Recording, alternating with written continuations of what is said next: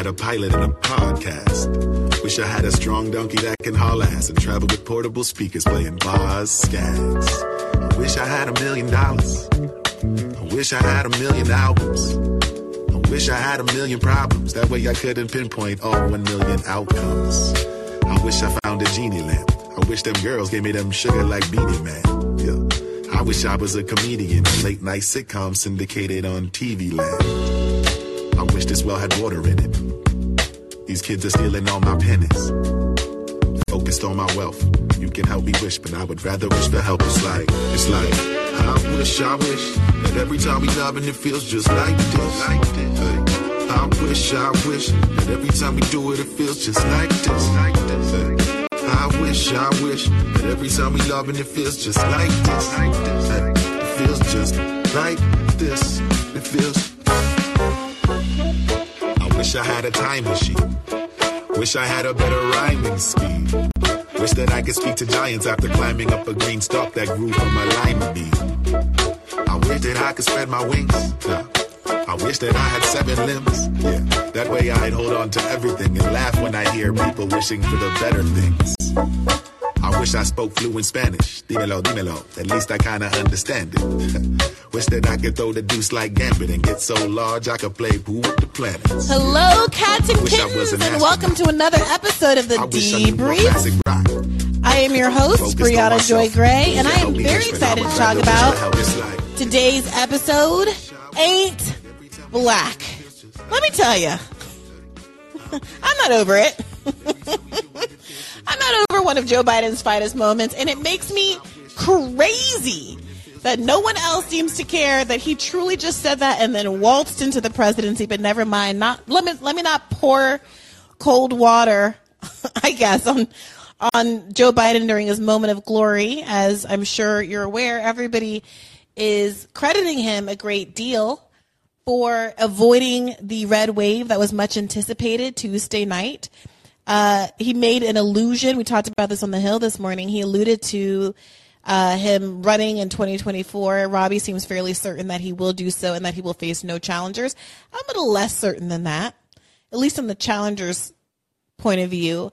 I hope at least that somebody, some progressive, some non-establishment character, some forward party candidate, just at least throws their hat in the ring. Otherwise, we're going to be looking at another 2020 matchup between Joe Biden and Donald Trump. Although that might not be the case. I'm sure you guys have all seen the fracas, the shade thrown between uh, Ron DeSantis, or as Trump called him, what did he call him? Ron, uh, something about him being uptight. Uh, Ron de, de insecure, Ron, Ron de sanctimonious. Oh, Ron de sanctimonious, something like that. He's still workshopping his jabs, but I have confidence our, our guy will come through with some entertaining repartee during the uh, Republican primary season. Anyway, this, this episode is obviously titled Ain't Black because it's something that anyone who doesn't fall in line and vote for Democrats and who is also of African descent, it's something, a sentiment that is often directed in our direction. And because this week's episode was a conversation with Coleman Hughes, who identifies, I, I'm sorry, I didn't mean any disrespect by characterizing him as a conservative. I saw that cause some consternation online. I mean, I, that's how I thought he identified, but um, let's say an alternative thinker, someone who enjoys, um, you know, Thomas Sowell and who pushes back against some, um, you know, kind of commonly held mainstream views on race, et cetera, in America. You know, you're you're considered to be an outsider. You're called names like Uncle Tom, et cetera. And I have some sympathy for that as someone who gets those kinds of attacks from the left. You may know me as the Candace Owens of the left, LOLs. Um, so I called it Ain't Black because I do feel like that's a point of commonality for us, something that we've both been described as, but obviously we have very different political beliefs, which we unpacked in today's episode. I didn't have really strong thoughts and feelings about what I wanted to discuss with him, other than I wanted to talk about uh, the Candace Owens and Kanye West stuff. But as you guys know from listening to the episode, all of which is in video format over on Bad Faith YouTube if you haven't had a chance to see it yet. Um, we talked about a whole lot of stuff and ended up doing like 30 minutes on defund the police, which was not my intention, but which I think was kind of useful and productive and interesting. So I see the queue is queuing, so I won't keep blathering on any longer. Alex, What's on your mind? Hey, can you hear me? Ooh, why are you so quiet to me? Wait a minute. Am I very quiet? No, no, it was my fault. I had the soundboard was down, but you're good now, Alex. Oh, great. Well, I'm honored to be first. Um, and I, I do have to actually run fairly shortly. Um, I kind of wanted to talk about midterms. Um, sure. I feel like there's so much to talk about and, and takeaways. Um, I feel like the results kind of, um, I don't know, prove that the left is right. Um, Mm. th- That issues matter, running on issues matter, uh, and those candidates won. And um, so I, I guess I feel kind of validated, I suppose. Um, hmm I think it's been kind of entertaining to watch the the punditry kind of like shift their tune immediately as the results were coming in. Like I was watching like Breaking Point's stream, um, and at the beginning of the night they were all you know kind of red wave, red wave, and then you know as the night goes on, you, you know I, I wasn't I was watching it kind of off and on, but they definitely like shifted their tune, obviously, and um, I, I don't know. I find it kind of entertaining mostly because I'm like I don't know like pundits don't know anything. They literally don't. Like That I, is- I don't know. Very true. Let me tell you, I mean, the certainty with which everyone was talking about the red wave. I mean, so in, in the pundit's defense, it is always the case. Like, I don't think it's ever not been the case that you, that the party in power hasn't gotten, you know, thrashed during midterms. Now, the question is the degree to which you get thrashed. And that combined with the economy not being good, gas prices being what they are, the pandemic, blah, blah, blah, you know, it, it did seem very likely. And I will confess, I I watched on Tuesday after I got home from Rising. I spent the day trying to watch a bunch of debates and interviews and such from candidates that I wasn't familiar with. I haven't been following the Nevada races, um, you know, the West Coast races as closely as I had been Pennsylvania and Georgia. And I like scared the shit out of myself watching Kari Lake. I was just convinced that she was going to be the first female president of the United States of America. you know, Hobbs came off as very kind of school marmish and like, like, like a very kindly teacher who someone tricked into going up on the stage, but who didn't really have her wits about her. And then to have the result, I don't know if they've actually called that race yet, but to have to have her even in the running, they have, yeah. like I I, I was I was hundred percent bought in. I was like ready for us to. I shouldn't say us, but ready for the Democrats to get spanked. Yeah. I mean I yeah. I was too, and I, I feel like I I mean watching Rising is entertaining. I feel like in like the day or so before um the, the midterms, like Robbie seems to really like enjoy being a pundit and like making predictions and I, I sensed more hesitancy from you to like sort of make any sort of definitive like case. This Um, is a loser's game. It is, it is. Did we not lo- learn anything Well, from the pod save him. You're smarter than him. Um, so it, it- you know, I'm enjoy I am enjoying that. Um, I, I actually have to run because I have a meeting in like a Okay. couple minutes. Um, Okay. So glad I was able to get in a, a little bit, but I'll let you kind of move on to other callers. Um, Yeah, I'm glad you got in, Alex. Nice to hear from you. All right. Keep the Have faith.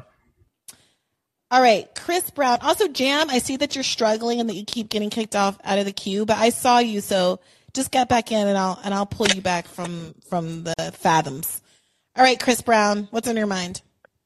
Uh, yeah, I wanted to actually talk about the election, but I thought um this last um this last um convo you had with uh, the guy Coleman, like that was actually really interesting. And then I was sitting, I was like, first I was a little bit turned off by it because typically when you know I have the gaze of sometimes when you hear Black Republican, the automatic face always comes up Candace Owen, so you just always think that's kind of what you want to go about it. But like actually listening to him and like I was like, oh okay, like this is a guy who kind of has like um. I think he makes good faith arguments, and I think that's the problem. So like, so when you even though he said like um he had a couple things that he said that you know of course like would trigger you at first though, but then it's like if you actually like talk to him and actually listen to him, it's like he seems more on the idea of he would like to find a solution as opposed to just like shitting on people and stuff. Mhm. So, but um, as far as uh the election, hmm. so I'm not gonna lie, I was kind of bought in on the whole, not necessarily the red wave, but I was kind of bought in on the idea that Republicans was going to take a good majority of the House and then maybe a Senate seat or two. Mhm. And I'm not even gonna lie, I was a little shocked about that. Like, um, so my first question to you is, was the Democrats right? Well, that's a big that's a big question. Are they right about what? Are they right about blue being a more flattering color for me than red? Yes. okay. Yeah. So what what I mean by by the Democrats are right as far because so I know you criticize their strategy, and I actually I think we all criticize their strategy of the idea that they just ran on abortion and they ran on you know hmm um, January 6th, and it was kind of like yeah, you guys are going to get creamed because like you're kind of out of touch, but it's looking like that that worked, and it was bigger than what it was. Yeah, my feeling was never that they shouldn't run an abortion. My Yeah. feeling was that they shouldn't run an abortion to the exclusion of other issues, right? And I still Yeah. think that that's true. Even hmm if abortion saved the Democrats, and I said this this morning on Rising, It I was did. like, It this did. is stolen valor. Like, It everyone's yeah. giving Joe Biden so much credit that abortion is owed. Mhm. like, so I, I think that even though it saved them this time around, who knows how long that's going to last? You know, and yeah. so I do think it's important for Democrats to establish that they actually meaning, you know, plan to meaningfully provide for for people, especially if they continue to be in power and they don't do anything to actually codify abortion. Like that's then we're going to get back into this place where it's like you schmucks, you know, you just use this as a bully pulpit and we're tired of you again, and we're going to end up in that like 2010 zone. Um, but so I do think that people underestimate. I mean, we had a test case. We saw what happened in Kansas. We saw the turnout, and we saw even in a red state that they weren't messing around with abortion rights. and And so I do. Right. So I, I do think that like pundits didn't credit enough the example we had already seen in Kansas and extrapolate to how that was going to affect turnout in midterms. I also think that the part of this equation that is not getting enough credit is the youth turnout, which was the highest Yeah. it's ever been, except for in 2000. You know, it's about what it was in 2018, matched for like number one turnout. Do And you that it feel was vindicated yes, that? yes, Because the look yes, you gave, the look you gave Robbie on Rising when y'all was talking about like um um as far as like cancel student loan debt, he mhm. literally had no argument because it was like, yeah, it turned, yeah, It, yes, it turned people out. Now, I have mixed feelings about that because I think that lying Biden is lying Biden, and we'll see if that money ever hits anybody's bank account. exactly. But I, you know, I think the inducement worked. And when I was listening to something, oh, I was listening to PodSafe, I think, their pre-election episode from Monday, I guess, and they interviewed some folks on the ground. I think they were in Nevada. hmm I think they were in Nevada. They might have been in Arizona. I forget, but they were out west somewhere. And uh, someone said, someone said, like explicitly referenced abortion, right? Someone explicitly referenced student debt as for why they were turning out and knocking doors. And somebody said, explicitly re- referenced saving democracy. So like maybe the like I do think that there's some Democrats, at least the kind that um, turn out in these things that do care about even that democracy point. Um, but I do think that the, the student debt piece is not getting nearly enough credit. Yeah, it's kind of not. It really, yeah, it actually really isn't. Like I've I've seen like a couple pundits at least attribute to like you know the young uh, voter turnout. And I know Biden in his little uh in his little uh meeting, I mean uh his little um speech that he gave, he kind of did credit like the youth vote though. But yeah, like, and it's so crazy because when you think about it, Democrats were literally shitting, or we're gonna say Dems, not the progressives, but like Mm. Dems were shitting on this, the whole idea of canceling student loan debt, and it was like, oh, this thing actually came out, and it's like, yeah, when you actually do stuff for people, you energize them, you give them a reason. On top of the fact of abortion and stuff, though, yeah, you did something for them, so they came out and they kind of saved y'all butts in a long way. Because I know Robbie was saying like, had that not happened, and it would have been the red wave. Republicans in 2024, because obviously how the things with gerrymandering and everything, 2024, they still would have been able to pick up, you know, Democrats would still would have been on a disadvantage and could have picked up more seats. So they could have had a potentially a 60. Yeah. Right. And yeah. you know, you know what? Two blue dog clowns did not Yep. like student debt. Uh, Catherine Cortez Mas- Masto, who's about hanging on the edge of her teeth, probably going to lose um, in Nevada. and Tim Ryan. Great and old Tim, Tim loser Ryan Ryan. of the great state of Ohio with his dumb loser face You know, you had that lovely young woman, Morgan Harper, on the show back in the fall, Yes. who was his primary opponent. And the main argument they were using against her, apart from just ignoring her, was that, oh, this is an important race and JD Vance and blah, blah, blah, blah, blah. Do you know what would have helped turnout in the Democratic parts of Ohio? You know, where black people live? Yeah. It might have been having a fresh, young black woman on the ticket who wasn't afraid of talking about things like student debt that are hurting the people of Ohio.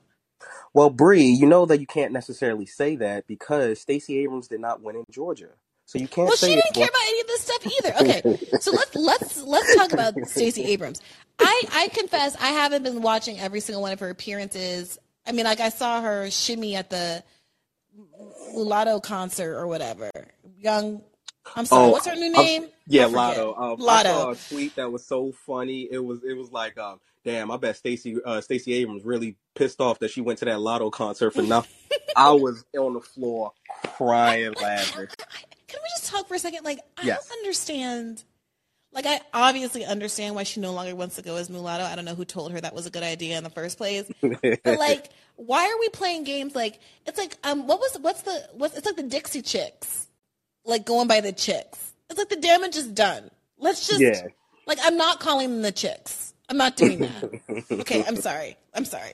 Well, no, I, Anyway, oh, yeah, go gonna- ahead. I was going to give you a perspective. I guess with Latto is obviously it's a lot. It was a lot of controversy, and then you know how social media is, especially with with like um with the industry and more so like hip hop and everything like that. Like that that name brought a lot of that culture. You know, inner you know the inner stuff between dark skinned women, light skinned I do know. and then all that all that kind of stuff. And I think she was just like, you know what, let me just stay on and let me.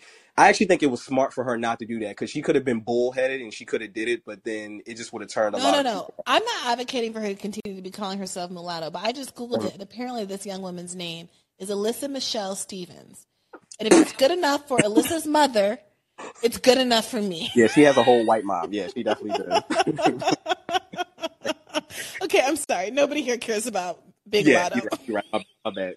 Yeah, shout out to Big Latto though. Shout out, Shout out to Big Latto. I'm sure she's a Yeah. lovely young woman. But let me tell you, Stacey Abrams, and I say this as a sympathetic, non-dancing black woman, can has no rhythm whatsoever and needs to just stand there and wave and not try to do any shimmying with Kerry Washington or any of this other nonsense. Know your lane, girl.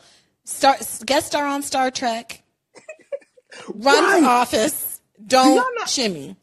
Do people not realize that the idea of being a nerd is like really cool and like being into that kind of stuff? That's Yes. cool. Like people really like that as opposed to you trying hard. Like no offense, like I know like um as far as like the com- uh, the conversations that happened with Stacey Abrams and everyone was talking about like what was her disconnect. I can tell you what her disconnect was. Mhm. If your whole pitch and your whole thing was, "Hey, I want to talk to the black men in Atlanta and everything like that." Don't bring 21 Savage to all your events. Because Dave Chappelle had a great uh, joke about this. It's like about the Ja Rule joke. You know, when 9 11 happened, they brought on Ja Rule. And it's like, who the fuck cares what Ja Rule thinks about a time like this? Who the fuck cares what 21 Savage thinks? Come on. When it comes to election, I'm not listening to 21 Savage for some fucking policy. Come on. Yeah. And Yeah. she brought out all sure. the hip hop, all that, and she tried to lean into that, and it it was just so cringy. And then that Yeah. no fucking, no voting, whatever that BS was, it was like it- Who it's like was responsible for that? the white people who are managing her shit. That's telling her that's how she reach out to black people. Wait, wait, wait! That that literally came from her campaign because I thought that was like kind of like an independent, like She kind of yeah no um I'm so let me. You can correct me if I'm wrong in the uh, in the group chat and everything like that, but I'm pretty sure she was like the face of or like that was like started around in the Atlanta area and everything. So Okay, let me. I'm not sure. This. I know Killer Mike said something, and I know Killer Mike was like, "Yeah, that was like almost insulting to like, yeah, as a black person, you honestly, I was insulted when I I didn't even want to. I didn't even want to even like my like sphere. Like I saw it and I was like, yeah, I'm not gonna click on that because I'm not about to watch this bullshit and this Do, nonsense. do you guys in the chat? Do you guys know what we're talking about? The no voting, no fucking? Because Yeah, I, was that Stacey Abrams? So That's why I asked the cat. That's I, I'm trying to figure out. I see a Fox News. I'm trying to avoid this Fox News article. This Fox News article is saying Michelle Obama's voting initiative partners with dating app that made no voting, no fucking video. Oh, so I think it was because it was this dating app. But it's Oh, not clear to me that it's like actually uh, Stacey Abrams' campaign or any actual politician that's involved. so I could be wrong. So I'll not kill Stacey Abrams for that part of it. Though, but I will kill her for the Twenty One Savage. Uh, Yeah. Who else? All trying to bring all the hip hop artists into Atlanta to have a conversation with black men, and it was like, yeah, dog. I think like you, it's that same thing. It's like you just think we're stupid, right? Like Mhm. I don't care that Twenty One Savage, because like I said, who cares what Twenty One Savage thinks about politics? Did she even do like? Did she do a lot of like black radio? Did she even? I'm, I'm like, I'm not trying to reduce all black radio to Charlemagne the God. God bless his heart. But like, did she even do Breakfast Club? She did do Breakfast Club. She did it at the end though, literally the last day. So the last, so um, Really? the day of the vote, she went on Breakfast Club. I think she had like a ten minute um in, uh interview. I didn't watch it because yeah, it's like under like why I still think the Breakfast Club is one of the best platforms that Black people have, especially with Charlemagne because he's not like a partisan guy. Well, I guess Mhm. people will argue that he is partisan, but he I think he don't give a fuck about politics enough that he's going to ask que- Mhm. he's going to ask the right questions as opposed to coddle them and everything like that. hmm He certainly. Oh, he was. He was destroying people throughout the 2020 primary. Yes, he he, was, He, rightfully so. he murked Elizabeth Warren. Do you remember Yeah, that? he, he tanked her whole campaign. I, I swear, if she never done that interview, she would have not been below five points in her in her own state. He literally tanked her whole. Where he called her the uh, the uh, the white Rachel Dolezal. Yes. Oh my God. And then and then he got Kamala Harris, but he got her like a year before with all of that smoking stuff. Like, yeah, he dick rider for her, and I don't understand that one. Well, yeah, but so he she he, it was on his show that she said that she was listening to who was it Snoop Dogg in college, like before Snoop Dogg had come out while she was smoking pot, and also Yeah. like threw Jamaicans under the bus. Yeah, And then I think that maybe he was mad about that when he hit her with the what was that thing on his show on his like TV show. Hmm. What was it? What was it? That great viral moment. What happened? Oh, the um, where he asked, uh, is Joe Biden the president or Joe Manchin? Oh yes. Ah, God bless him. Honestly, I don't know if he has just like something in his amygdala where he has no fear or if he just has no inhibitions or something.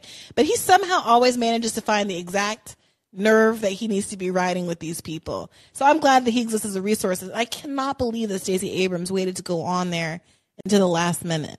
Yeah, she did, and it, I think it was just honestly like she just ran a really bad campaign this time around, and it didn't help with her kind of like her ideal of her like just like putting blame or like basically not owning up to the fact that she's losing and everything like that. Like the idea that she was kind of like placing blame on people or placing blame on certain things. Like obviously we know. I think last week we had the conversation of it specifically with like black men and stuff. Mhm. And then even when she went on the show, when it was kind of like, oh yeah, you know, well, black, you know, the reason why black men are, you know, are not coming out or whatever is because they're being hit with disinformation. It's like, yeah, it's like you kind of tell.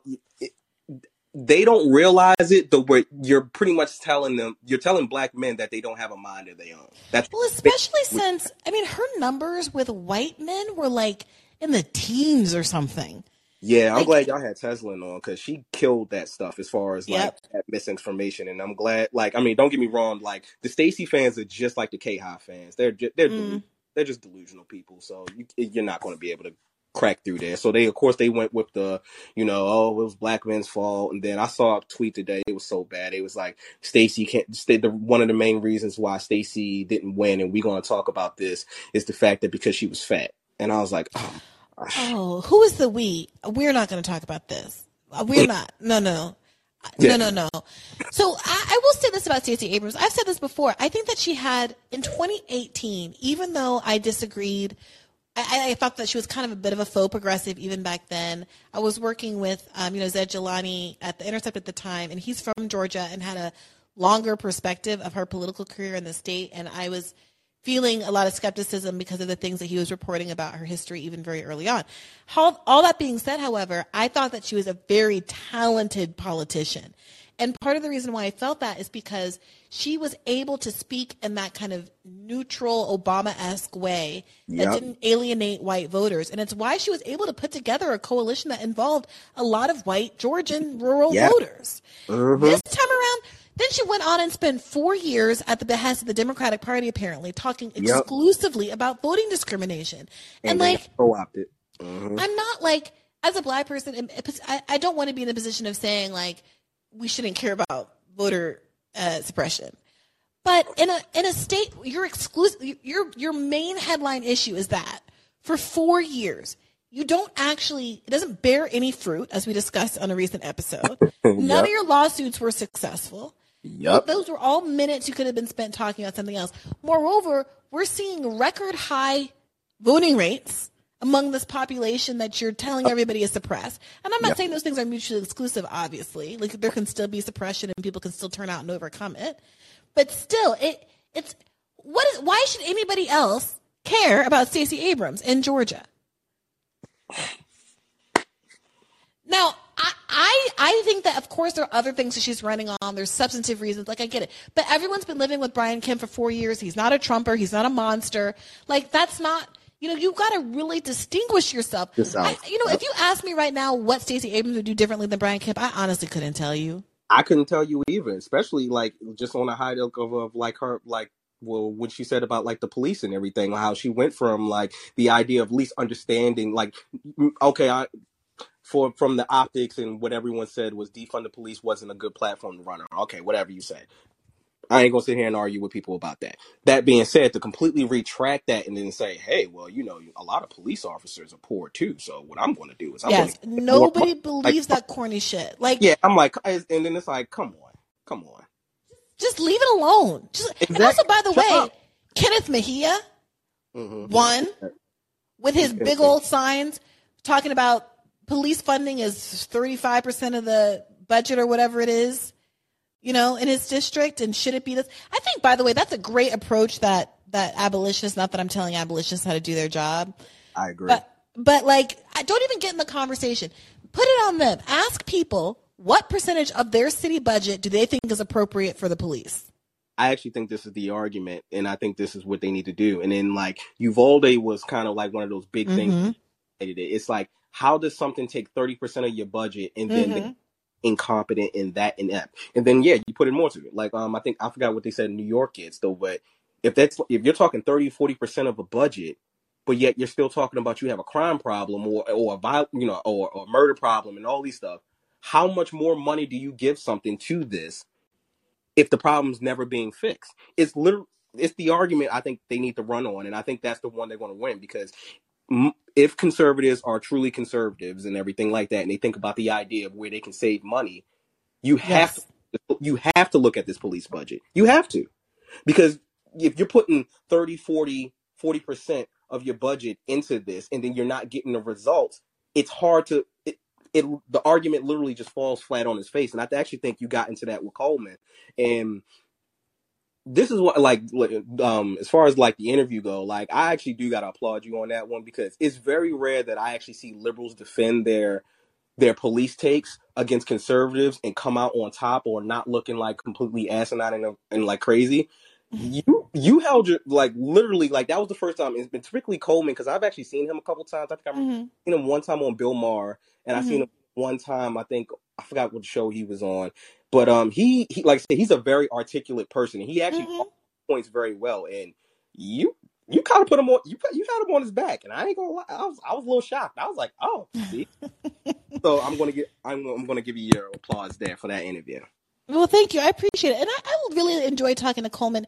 If you Yeah. guys um, haven't heard it already, I went on his show a couple of months ago, might be even a few months ago now. And I've been meaning to have him on since then. Um, you know, he's a busy guy. Uh, and I just, I, I didn't have like a strong plan. We scheduled this in advance and then the date came. And it, like I said, I didn't have strong feelings about what I wanted to talk to him about.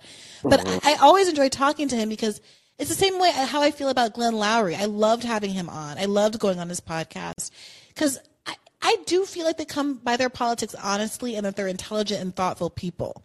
Yeah And and I like I got to tell you, I enjoy. You sometimes you guys get mad at me for like why are you having all these liberals on or why are you having conservatives on, but I have more fun. It's more interesting to me.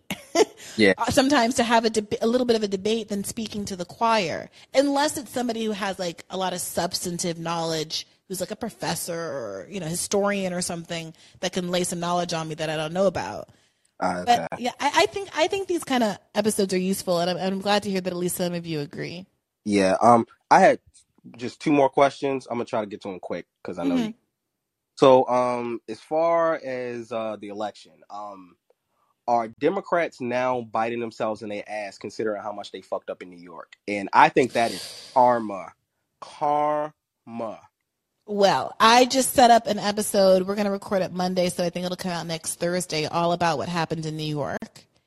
And um, yeah, I I so let, I'm gonna I'm gonna table that one for then. Okay. Uh, and also, I'm trying to get Mondaire to come on since I don't know what else he's doing right now. Oh, I love his petty ass tweet that he put yesterday. Oh, I loved it. I yes, loved it. Oh, it was so good. It was so good. He was like, "Yikes!" That's all you need to say. right. I I need him to come on Bad Faith. So if you guys want to at Mondaire, like go on Bad Faith, I, he needs to he needs to not be ignoring my DMs. All right. Um, so we're gonna we'll talk about New York. But what was your other what was your other question? All right. Um, in the conversation with uh, Coleman, you guys talked about like the idea of like um, um, black uh conservatives and everything, and the idea of like Uncle Tom's and you know that that that that name that gets slashed upon a lot of people who aren't like black people who are just straight liberals and Mm-hmm. liberals and then everything like that.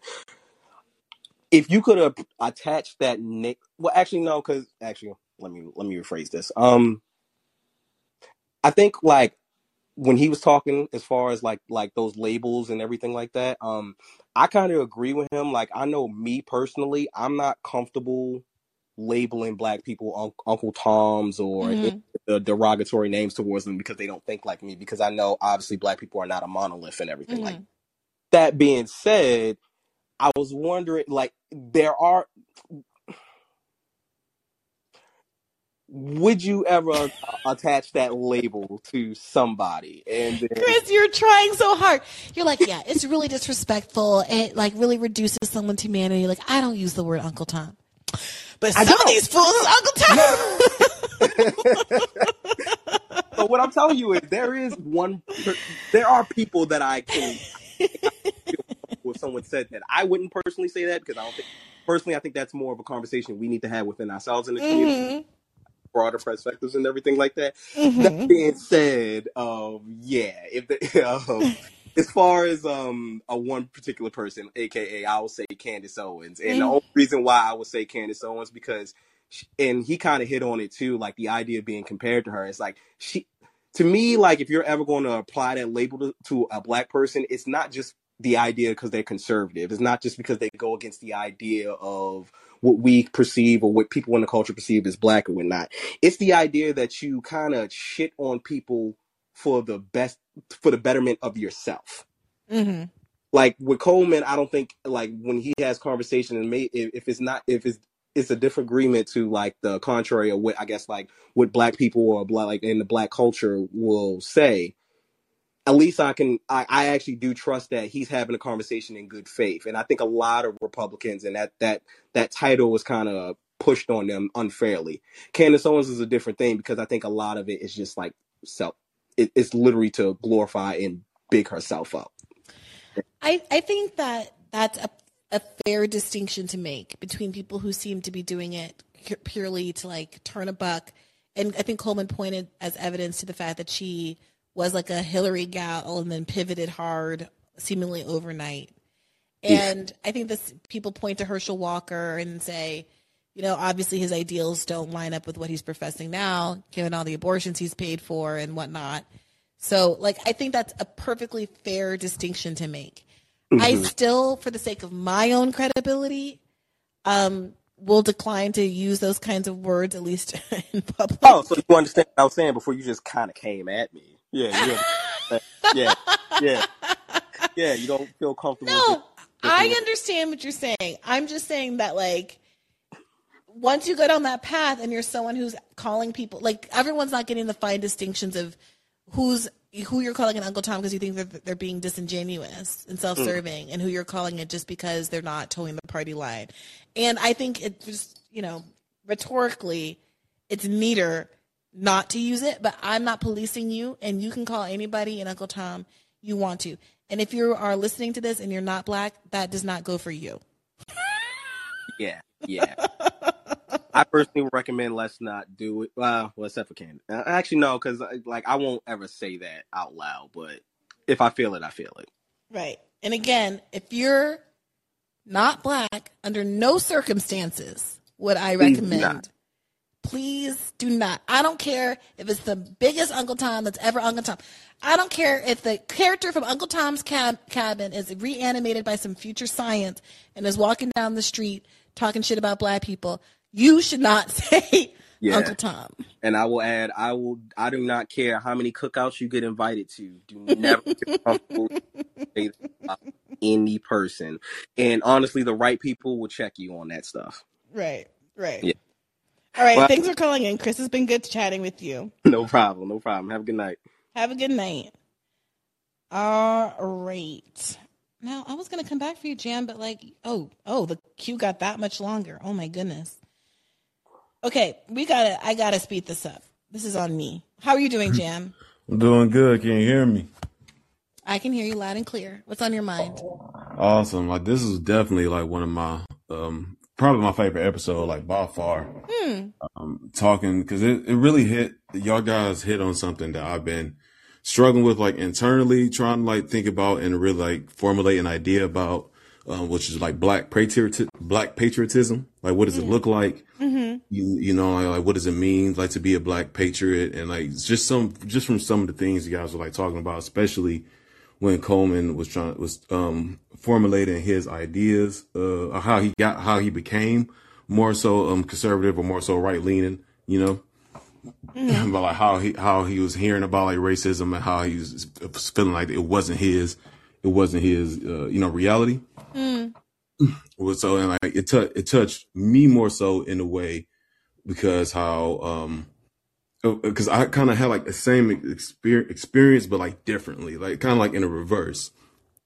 You know because I'm you know uh, from from Detroit and like right now I'm, I'm uh, living in uh, Louisville. And like from being from being in uh, in Detroit most people uh that I speak to like down here uh, especially would think that um would think that uh it's not really not really like racist uh, you know at all. You know, because it's like majority uh, black city and everything. But I experienced like so much like racism there, and then moving to a majority white place, it was like it wasn't like the case, and it was like super, like super con- like confusing and weird to me. Like, I'm gonna get, I'm gonna, get, like, I'm gonna have this is gonna have to be like a black ass conversation, though. Like, just, just, just to keep it real with you, you know, because I feel, I feel like it's important. Like being, like being up, like in, uh, in Detroit, I used to work at like a, at a, um, at a local, uh, GameStop in the suburb of the uh, city called uh, Lincoln Park.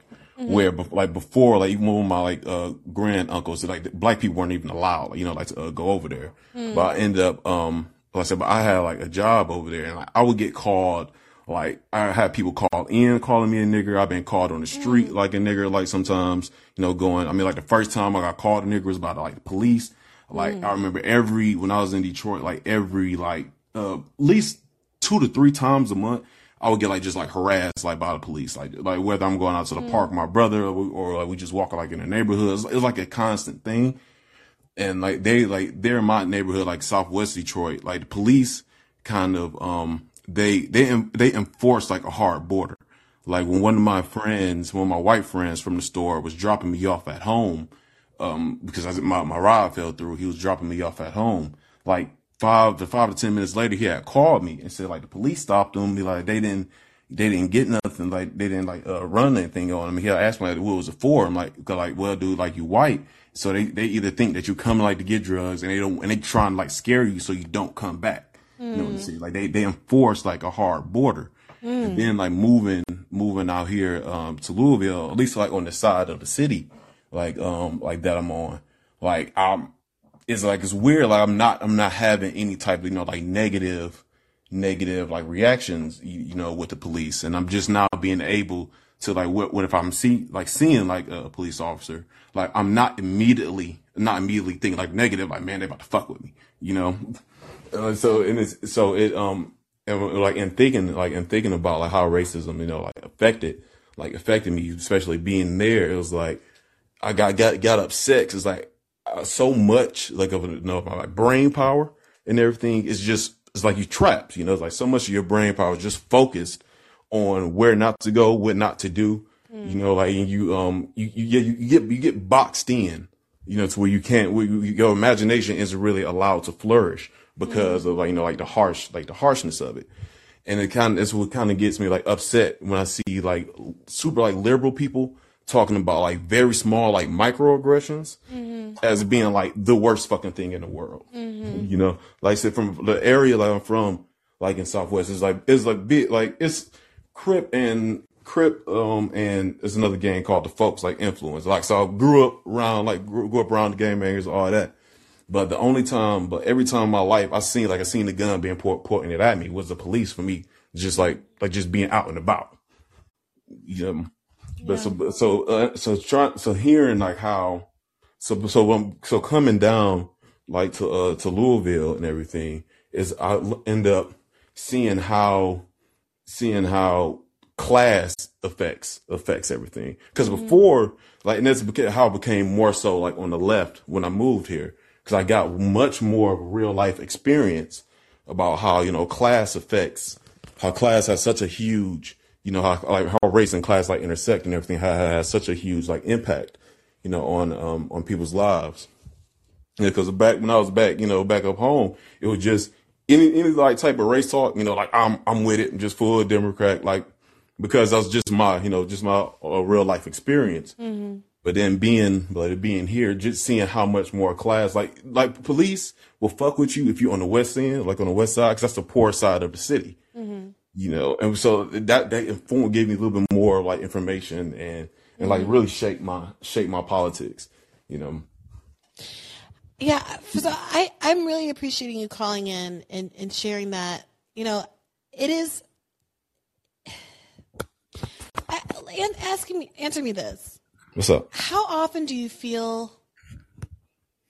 I mean, do you think this is uh, what? How significant an issue do you think this is at a certain point with Democrats and messaging? And it's not really even a Democrat. It's not even necessarily just purely political. It's like a cultural issue where so much of the discussion of racism is centered in a a higher class tier of problems. You know, it's a real fir- first world problem version of, of racism.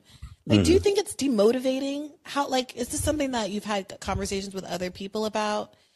You know, is it, is it something that is, you think a significant, a significant messaging issue that might be motivating things like Stacey Abrams' disconnect with voters?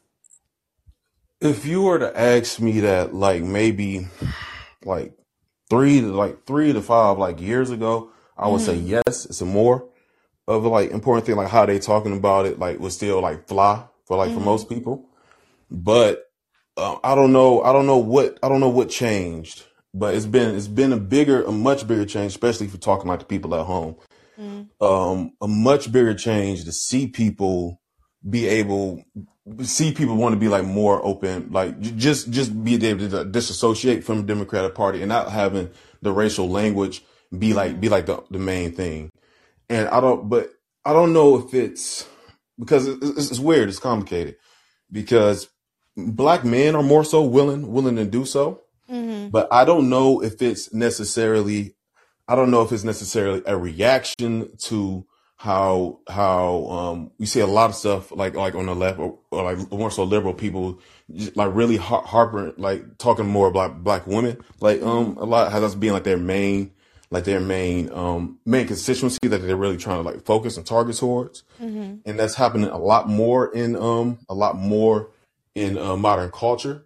And I think it's it's a it's a reaction a reaction to it. Like so, it's, you have some people that's like against, you know, that's against like some of the racial language and against like Democrats, just just as a reaction to that. But it is still like a general, like a um um a genuine thing where more people now are are starting. This, the racialized language isn't starting like really to hit with them. You know, and even for some people, especially with some of the older people, that's uh, surprising because I've just been up here, went to like the church, so met some of like the older church folks, where they're where they're like they'll they'll be down with some like the racialized language, but they'll still want, but like uh, ec- more so of a economic message going to hit them, going to hit better. Yeah. You know, the, a class a class based message Yeah. is still going to hit, is still going to hit stronger. But like the racialized language, it is it is still effective to a degree. Yeah, I, I, this look, I don't. It's this is very.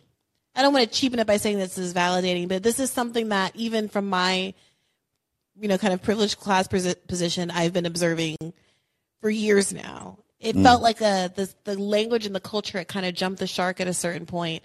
When you're sitting around listening to Joy-Ann Reid as a dominant black host who is, you know, like a, a Harvard graduate and her kind of cadre of friends in the political sphere, people like Tiffany Cross, who just, you know, lost her position at MSNBC. Even people I, I like, like um, Melissa Harris Perry, who had better politics, you know, they all come from a certain group, and mm-hmm. you can you can feel it. It's like white liberals pulling, you know, wanting the veneer of diversity, wanting to assuage white guilt, doing all of these things and pulling in their peers mm-hmm. as though that's satisfying the the substantive need. And they're serving this purpose of obscuring the ongoing conditions because their presence is is is is is thought to be representational in a way that it really isn't. like if the thing like especially like one of the big issues like we might even have like a disagreement on it but one of the bigger like issues i'm i'm seeing a lot i've been feeling a certain way but i'm seeing a lot more heavily in like the black community especially especially in detroit is um school choice. Like it's, it hits so much in like in detroit because we have so many like school closings like the, I went to the same high school that Rashida Tlaib um, went to and everything. Like I met her a couple times and everything because she from she from the same area, and yeah, like our high school is closed down, and like it's a bunch of like high schools that just went went to the wayside, like up there. And I, how Democrats and and not even just Democrats, I would even say a lot of like progressives and a lot more like left left leaning people talk about like talk about just really try to like shut down try to like shut down the um like um any type of like criticism about um public schools. Like a lot of like black people find like find that like offensive because they say like no we, we don't need to shut down just fund more or such and such. But then nothing end up changing in the hood and it's our kids that get left behind you know during time. Then there's no there's nobody really willing like to talk uh, talk about about that issue. And a lot of black people you know like are fe- are feeling it. I said Yeah. especially like in cities where we haven't ma- mass school closings. It's like one of the only issues that i will fuck with roland martin on. Fuck him for everything else up to before like this is um previous like election. But like he's been a very very big like advocate on that. Real like connected to that how people how people feel about that. But it seems like like the Democrats and more so, uh, so I even said like, like a lot of progressives are like just afraid to touch to touch that issue, and you're gonna start losing. That's one. That's one issue where you start to see a lot of a lot of um black people being being okay, you know, with like school vouchers and everything, because like Yeah. they, they we know what's going on. You know, like a lot of people in Detroit wasn't um upset about um what's your lady? She's from Michigan that Trump made like the uh, education lady um DeVos. Yeah. Like a lot of people wasn't upset about like their plans like for like education because that's what you know like look like our our our schools closing our kids are, you know go being uh, like and especially with school closings like when I was in uh, in southwestern uh, at the southwest uh, area like I said it's heavily with like uh, with one certain gang. And then the, um some of the schools more so on like an upper west side it's heavily like associated with another like type of gang. So when those so when they closed like that the school on the northwestern side you know all the gang people just came over like to my side you know and that was never like a consideration into like how to shuffle kids you know how to shuffle mm-hmm. kids ar- around and everything you know and like people like in the neighborhoods like we we, we see how we're being like fucked over. And and it's, the left really needs to have really needs to especially if you want to bring in older black people you know really needs to try to come up with some type of with some type of, of plan or some type of messaging to really like to, to speak towards this issue you know Yeah, the the problem with so much discourse around education is that people talk about it with longer term time horizons as though kids' lives aren't being affected in the shorter term. It's kind of what was happening also with the shutdowns. There was this kind of lack of acknowledgement that from a parent's perspective, there's only so many years a kid is a kid. Mm-hmm. And acting like, oh, we're going to solve the education problem in 15 years, 20 Exactly. years, 50 years. It doesn't do anything to the parent who's trying to figure out how to keep their kid you know, on a on a good path today and tomorrow. And I, I experienced this on the campaign trail, and I think there was some sensitivity to it in Bernie Land that you couldn't be having these conversations that were so hostile to voucher systems when people felt like that was their only option but we do. You're right. We do have to figure out a way to because that's an, also an exploitative system that's basically Mm-hmm. Pulling money out of the public school system and making it worse for all of the parents who aren't Yeah. knowledgeable enough, involved enough, or lucky enough to get the opportunity to move their kids out. You know, it's not Mm-hmm. Yeah, like- sustainable just to bail everybody out of the failing ship. Somebody mentioned today how some Scandinavian country just abolished, um, not just, but has abolished um, private schools altogether. Uh, and how effective that is. Maybe it was a Matt Bruenig tweet that feels very Matt Br- Bruenig-ish. But whatever it is, I think you're. Com- I mean, I don't think you. You are completely right. You're completely right about that. Yeah, I mean, like it's it's a bunch of problems, you know, like with like with the public like school like system, you know, and everything that that could, you know, like the left could try like could try like to address like um one of the big. I can say I'm very lucky from having a very special, a very special um a very special school schooling, like because it's a very special education. I don't know how it works with me. like when I was in when I was in uh, middle school, I went to um, another like suburb of Detroit. It's called uh, Ecorse. It's a very small um, city where they had like an accelerated like an accelerated like program. So let's say if you were in the third grade, you would end up doing like fourth grade work and so on and so forth until you hit like a eighth grade. But the school was very small you know, like it, a classroom was, uh, a, it was only three classrooms and the classroom was, had like two different grades, like into it. So from being able to have, being able to have that more, more so like one-on-one, like connection with like with the teachers and everything end up like propelling like my, um, my education and stuff. But when like I always like to stay up like at the top of like top of the class and had a like bunch of like academic like achievements. But then when I end up going um, out of that, going um, to Southwestern, so there's just straight up, you know, um, Detroit public school, all that everything was like changed. Is like you just a number, you know, like nobody is. You have there's no there's no one on one. There's no one on one, you know, uh, connection with people. And like some some teachers you can't blame because I've been in the classroom with like 40 or 45 people.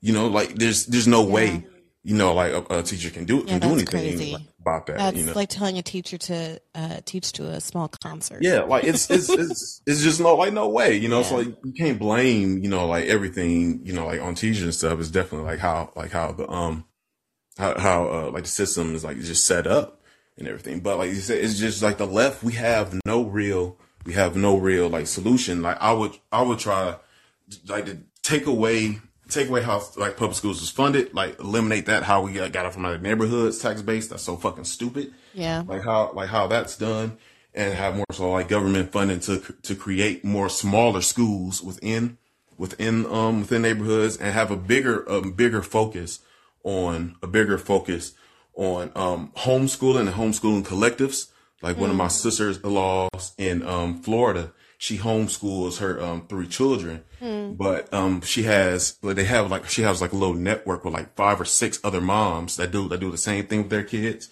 And so they all link up at a certain time. Like i know that's not it's not but people doing it by themselves you got to be have be able to have like a certain privilege to be you know to be able to do that especially like you're a single parent.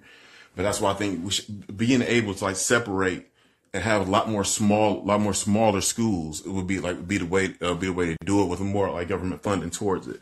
You know, but that's just one, you know, Yeah. one, um, you know, like solution for the problem. Well, Jim, I've written down in my uh, Slack channel to myself, uh, we definitely need to do an education episode that addresses some of these issues. So I really do appreciate you sharing your perspectives today. I, y'all need to stop being so interesting because I'm not making very good progress through this queue. But I, really, I always love speaking to you, Jam. Uh, always, and you definitely got to do a black patriotism episode. You got to, you got to do that. You know, I tried with um, uh, what's his face? Um, oh shoot, I'm having a brain freeze. He's a Black history professor, and his name starts with a G, and he's very good friends with um Dr. CBS. Um, his name Greg something. Um, No, not Greg Carr. Uh, oh yeah, that's something about Greg Parr. Goodness gracious, Gerald Horne. Thank you, thank you, Okay. Jessica. Um, and I, you know, this was around the time when Jackson Hinkle was just starting to play with these ideas, and it was getting everybody very upset. Uh, you know, whether the left should be patriotic and stuff. And I, I tried, I, you know, I had that episode where I tried to engage him on this, and he was, he was not so open to it. Um, but I could try again, and I could try with someone else. Let me know if there's any guests you think would be good for that sort of a thing. Yeah, most of. But I don't want to take up some, any more of your time. Thanks for having me. Thank you. Keep the faith. Always. All right. We got back to back Erics. First, not cousin Eric. Hello, can you hear me? I can loud and clear. What's on your mind tonight? Ah, nothing. Um, uh, yeah. So really, I was trying to decide if I want to talk about the elections or the episode today because I really enjoyed the episode um with Glenn. Not Glenn. I'm getting, now I'm getting mixed up with Glenn Loury. Um, Uh, uh, Coleman Hughes? yeah, Coleman with Coleman today. Mm-hmm. Um, and uh, one of the things that I found really intriguing about the episode was whenever we talk to like black conservatives, particularly the ones that um, think on the way of Coleman, is there's a level of cognitive dissonance that I find in their conversations. And I think it, they get away with a lot of stuff by coming off and being so calm and being so polite. And I think that's kind of that that some people may get um, caught up in that tone, but I really thought you did a good job of trying to keep him on target with the different, com- particularly talking about when you got off track and started talking about crime and police Hmm. and his insistence on this idea of, particularly when he talked to whoever this black sheriff was who knew um, Jiu-jitsu. jiu-jitsu, Mm-hmm. and I found that very intriguing about how he was so caught up in that. Just because I'm also I'm a second degree black belt, I Mm. trained in many different styles of martial arts, and his viewpoints and whatever he took away from this gentleman and his that gentleman's idea of martial arts is kind of different than mine. And I also found that I think if you push him, I don't think he has uh, a good. I don't think he believes in mental health professions. It sounds Why like do you say that? because when you when he when you're talking about when he when you were talking about how you can have someone come and try to calm down calm down a person who is mentally ill it felt like he had a hard time believing that that's even possible Yeah, I mean, here here's the thing that I did find that to be a kind of an inconsistency. Like, there's an acknowledgement that there is training that you can do that enables you to take down someone physically without a gun. That's the reference to jujitsu, right? He is saying that. At the same time, it seemed like only a cop can do jujitsu. Like there's no room. Like when when you start talking about people who aren't literally cops, everyone defaults to well then that person must not have any physical ability to take someone down or have any physical training, which isn't the case. You can take the exact same person with all their training and put them in a mental health. I mean, like obviously, I think they should have different training because the training cops get is all the part of the problem. But you know what I mean? Someone who is capable to physically diffuse a situation, you need someone like that in lots of different settings. I think the what what we're pointing to is the fact that in other places in the world, cops even don't carry guns. Cops are required to use other means to resolve disputes. And when you don't have a gun, maybe that means you don't chase someone down a dark alley. And maybe that means, you know, you don't engage in the high speed car chase. Maybe you don't do a lot of different things. But that's actually a good thing. And that folks resolve crimes in different ways. And, you know, we live in a surveillance state. You just wait for the person to run away and then you run their plates. You follow them home. We've got cameras on every corner. You can just catch up with them later. It doesn't need to be all of these things that increase risk and put people at risk of dying. And, And- so what I yeah, go ahead. Go ahead. and also what i found even his even just taking that part his need to always go to something physical because the way i thought about something like that is you like a mental health profession is someone who who has so much training that when you so let's say if i have an issue with a family member they're having a mental breakdown first of all when he talked about how a mom would be the best person to uh, talk someone out of that. First of all, I'm like, I don't think he knows anyone who has mental health issues. Because let me tell you, families are probably the worst people to try to Mhm. try to calm them down. Because if that was the case, then we wouldn't have any issues. Mm. So I just had an issue with that that talking point. I'm like, nah, that's not exactly how that works. But going further, I would say that someone who's a mental health profession, when they go in, they'll be able to deduce. Because to me, I always thought of it as, you know, someone calls for a mental health problem, the mental health professional comes first, They Mhm. talk to the person. They try to calm down. Mhm. They are trained enough to know, oh, this is going to escalate to a point that is beyond me.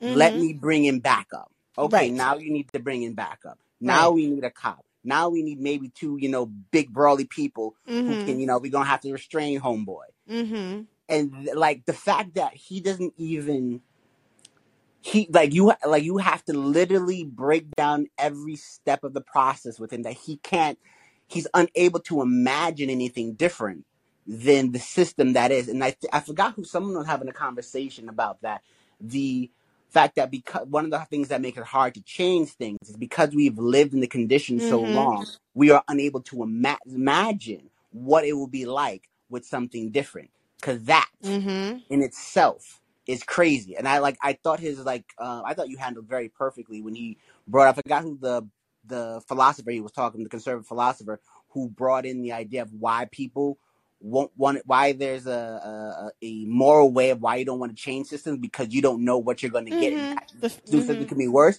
and I'm and you literally said what I was thinking I was like but that's very easy for the person who's okay with the system to say that because Mhm. the system works for them. What about the Mhm. people who the system doesn't work? And it and it seems like very circular logic Right. that he does sometimes. And um, I really felt this when you went into that little small educational point because you conceded certain aspects of that, Mhm.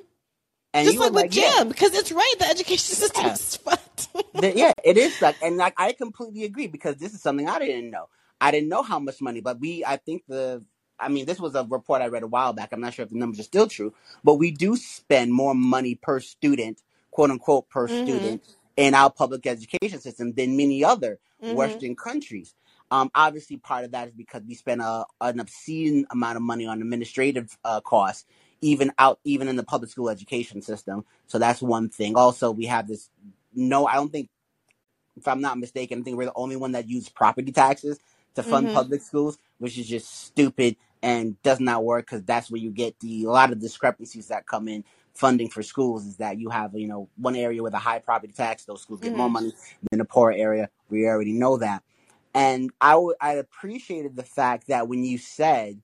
Well, if someone comes to me and says X, Y, and Z and comes up with like something that sounds like a better plan, I'm willing to do that which is like and i think when you were having that conversation with jam one of the things that i think that i um i think the problem with a lot of political discourse is that and you do this no one comes with people no one ever takes people on good faith Mm. so if you're having so to me when i heard people talking about school vouchers i'd have been like okay that sounds like an interesting idea here's my concerns Mhm.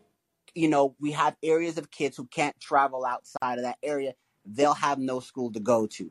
Mhm. So I have no problem necessarily with school vouchers, but my thing would have been like, okay, let, if you do the school vouchers thing, I want to make sure there's, you know, X amount of schools for X population of people every mile or so. Mhm. That would be like something that would, if you want to do school vouchers, um, you think that would be a better idea, then I would be like, okay, then we need to make sure that there's schools for everyone to go to. Mhm. Um, or, or, you know, have a policy where one of the biggest things that teachers complain about is school size. I, again, just like Jam, came from a public school education, particularly in high school, where we had 35, 40 kids. I remember one time I had a math class where kids were literally sitting on the radiator, the Mm. radiator, because Mhm. there wasn't enough seats and it was Mm. packed. Mm. So I can see like, you know, having, you know, legislation where public schools can have no more than 10 students to a teacher. Mhm. Uh, you know, implementing those type of policies. I mean, I would really love to get rid of private schools. I think that's also one of the issues. I'm one of those people who believe that if you really want programs to work, then you got to put, you know, the rich people in those programs because if they have to deal with it, trust and believe they're going to make sure they're the best. Yeah. Yeah, I, I'm completely with you. And I I appreciate that Coleman was arguing in, in good faith and seemed to be open to some of this stuff too. I think we all have to get a little bit more in the habit of saying, Oh, I hadn't thought of that. Maybe I'm open to that. Like, oh maybe I was wrong about something. Maybe I can maybe we can try this. Because I'm honestly I'm just not wedded to the way things are being done because the way things are being done is pretty fakakta. And I, I, I definitely think this is one thing I found that I wish people uh, sometimes it doesn't feel like. I wish politics was more solution based. Yeah, people are just Like- sitting around defending their turf. This is Yeah. why I've been doing this on Rising. I blow so many people's minds by simply asking uh, before the before the midterms. It was all, oh, are, is our Democrats good on inflation? Are Democrats bad on inflation? How much is inflation Biden's fault? And these conservatives would come on, and I would just simply ask them, "What's your plan for inflation?" Nothing. You know, like, and I'm not even trying to be an asshole because honestly, Democrats don't really have a plan either. I'll No, ask you, not. what's your plan for inflation? You know, Latino, we had all these things about Latino vote. Latinos really care about inflation. Okay, we had a, a Democrat and a Republican Latino.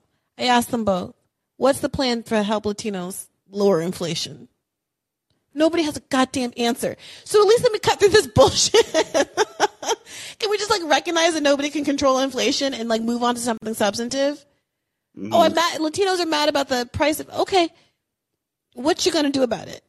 Because it's so easy just to talk about the problem and to rally people in agreement behind a problem versus a solution.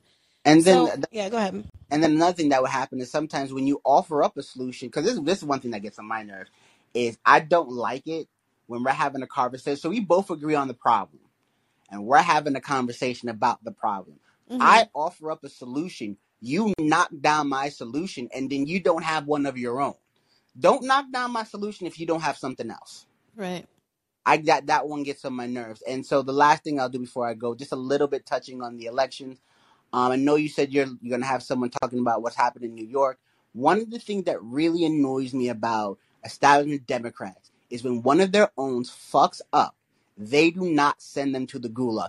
Patrick, whatever the what dude name who I was so Sean happy Patrick Maloney. Sean Patrick Mhm. Maloney should be excommunicated from the Democratic Party for what he did. Not the The gulag. Gulag, send him away. Like he should be like like freaking from uh, Game of Thrones. Shame, shame. Drag him through Times Square. Drag him, because literally he lost us a seat that probably Mon- well, I won't say we, because I'm not really a Democrat. Monda Mhm. Joe probably would have won that seat. He probably would have won the seat he originally was supposed to stay in, and we Mhm. probably would have got the I'm sorry, the Asian chick from the You lean you. you mhm. Lean Lean Liu. And then Mhm. another thing is, there's this dude in New York politics. I think his name is Jacobs. He's like the um, the head of the leadership of uh, Democrats in New York, who dis- disastrously messed up. And some of the, the the he was one of the people I think who was behind kind of like how we did the gerrymandering in New York, and he was also uh, you know pretty much in charge of how the Democrats are going to do. And he's come back from the Cuomo years, and you know they're trying to keep they're going to keep him in his uh, leadership position. I was like, what are you doing? Yeah, it's a real fail up situation. Um, surprisingly, not m- merit based like the rest of the world. LOL. Yeah, I, I, I agree. It's, it's disappointing. Um, it's disappointing. What is there to say? But hopefully we'll be able to talk to some of these folks. I've got a, I got a good little panel lined up to talk about all the New York stuff. So we'll Also, get to I'm that gonna in good time. So you can get to know other people. But uh, great conversation. I like when you do these type of conversations. This one, Glenn Loury. I think I actually like really like when you talk with Glenn Loury. I think he's one of the best of the black conservatives. Why I hear he talk because he does concede to certain things. He does give a little bit better of back and forth. And I like the um when you did a guy with Andrew. I forgot his last name though. Andrew, oh, Andrew Sullivan. Yes. Yeah, me too. I like I like talking to kind of ideologically mixed up folks. It just makes for it's interesting for me. I'm glad I'm glad you liked it, Eric. Thanks for calling in. Um, I'm going to come to you, cousin Eric, in a second, but I I want to. I know I'm always talking to Jonathan. I'm so sorry, but I want to pull Jonathan up just for this point about this EMT, th- th- this um restraint stuff with people who are having um some kind of mental episode or crisis. Because Yeah, Jonathan, I saw you in the chat talking about how you have training as the EMT. Yeah, I mean, there's there's a whole set of of techniques. It's been a long time since I took the class, but Mm-hmm. there are uh, there are whole sets of techniques for restraining people who are Mm-hmm. Mentally ill that are yes, exactly Yes. that are having a meltdown so that you don't bruise them or Mm-hmm. pull. Uh, you know, dislocate a shoulder or uh, break a bone or something like that by accident. Mm-hmm. And, uh, you know, we, like, I definitely, you know, even in hospital emergency rooms, like, I get called to help restrain a patient so that they can, you know, give them an injection of sedative. uh, you know, things like that. Like there are, like there's absolutely any medical control can authorize you once you've been certified on that stuff to do that. You do not, like he was saying in that interview, that oh if you if i like if you're not a police officer then you're guilty of like unlawful blah blah blah. That's not how it works. There's a whole set of healthcare providers and in fact in most of these mental health facilities uh, they are not even EMTs, like they are like mental health techs or whatever, psych techs that are mostly doing that kind of work, uh, nurses, um, you know, people like that that uh, have gone through that training. You absolutely do not need a badge. You certainly don't need a gun or a taser. Uh, I mean, these, like, by and large, in most cases that I've been involved in, like, if I talk to them while I'm restraining them, I can get them to voluntarily cooperate. Like, these are not, uh, you know, these kinds of situations absolutely do not require a cop. And in fact, usually they get set off more when they see somebody in that kind of austere, like threatening looking uniform. Right. So, yeah, that's So I wanted to bring you up Yeah. because I remember my so my mom uh, worked with kids with special needs when I was younger, and I remember her like she was in her grad program when I was a little kid. I remember her talking about learning how to do therapeutic holds and stuff. And I remember her talking about how you know she would come home sometimes. She took a year off from the UN when I was in freshman in college and worked um, at a school for kids with special needs in the Bronx, and it was a little rough up there, and she had to. There was a lot of physicality with some of these kids uh, often, um, who were obviously like sweet kids, but you know they had um, special needs, and these are older kids at this point in her life, and those techniques be coming in handy. There are all kinds of situations in life where you have to restrain people in a lot of different kind of professions, people with mental health issues in particular, that don't involve a gun. So for every situation someone's imagining, I don't care if you call them a cop. Just imagine what happens if that person shows up without a gun. Because what we're talking about are situations where nobody wants anyone to die. I'm the mother, my kid's having an episode, whatever. No, just don't bring the gun and figure out how that would have to change how you were trained and what you were able to do if you couldn't rely on the idea that if you got scared, you could just shoot everybody else in the room. Like, I Well, think it you don't matters a get lot. past that. Sorry? it matters a lot and that's why it's so important that in all these facilities that deal with people that are known to be like that that these are are healthcare providers like mm-hmm. they come in there knowing their job isn't to fight somebody their job is to help these people their job is to make sure they're okay. Like they are your responsibility. They're your charge. They're you know you're responsible for their well-being. And you're responsible for making sure they leave that facility better than they were when they came in. That's your job. That's your profession. Like that's the mentality you go into it with. And Yeah. those facilities are also loaded with uh, professional uh, you know social workers that uh, in many cases like master of social work uh, that specializes in mental health. Uh, many of those are licensed clinical social worker therapists. Uh, you know there's a whole uh, yeah and all of those by the way tend to be trained in those techniques as well. Like the notion that this has to be a cop or even anybody affiliated with the police department to handle this is ludicrous to anybody that works in that space. Yeah, I was actually fairly recently or over the summer. I was having coffee outside um, in my neighborhood, and there's a there's a, a homeless guy who's very fairly obviously mentally ill that's around the neighborhood a lot, very familiar, and mostly he just walks around. But some days he's a little more erratic than others.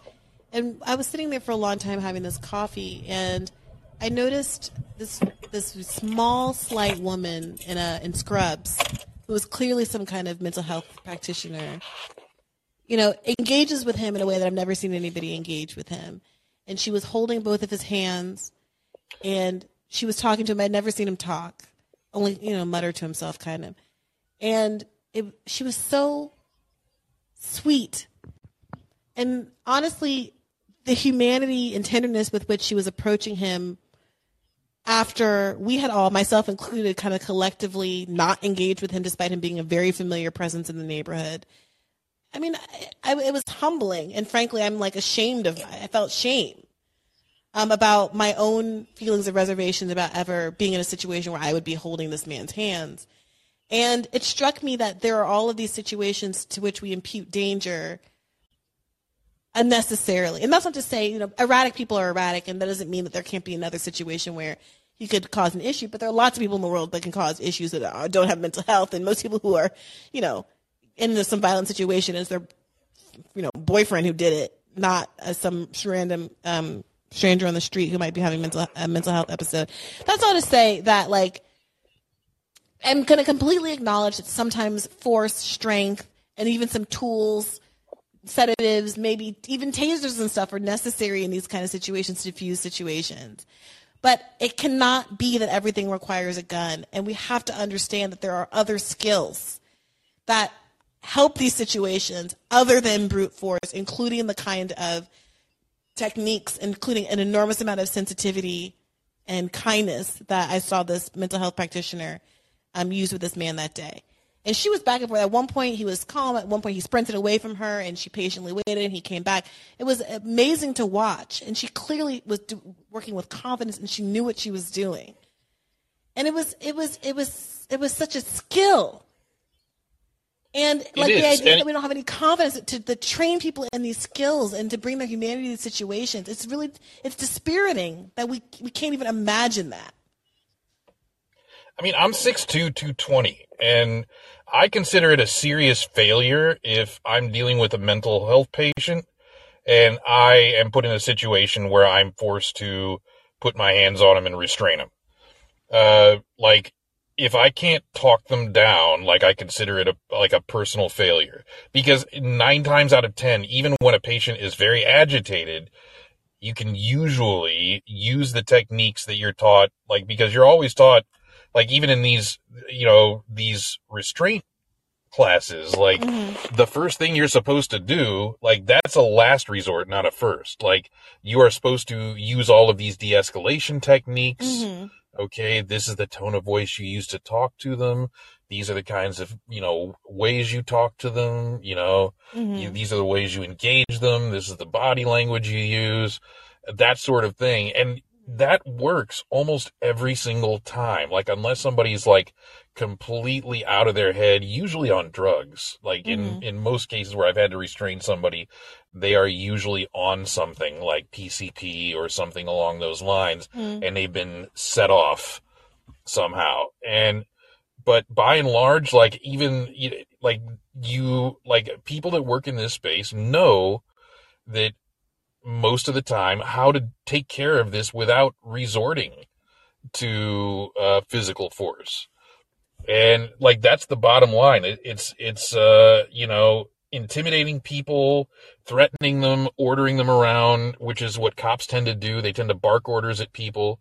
Uh, that's not the way you deal with mental health patients, and it's a mm-hmm. recipe for disaster to involve them in those situations where they're more likely to escalate it. Yeah. Yeah, for sure. Well, look, I appreciate you giving your expertise, Jonathan. I didn't mean to force you into that um, line of conversation. Was there anything else that you had in mind while you were in the queue?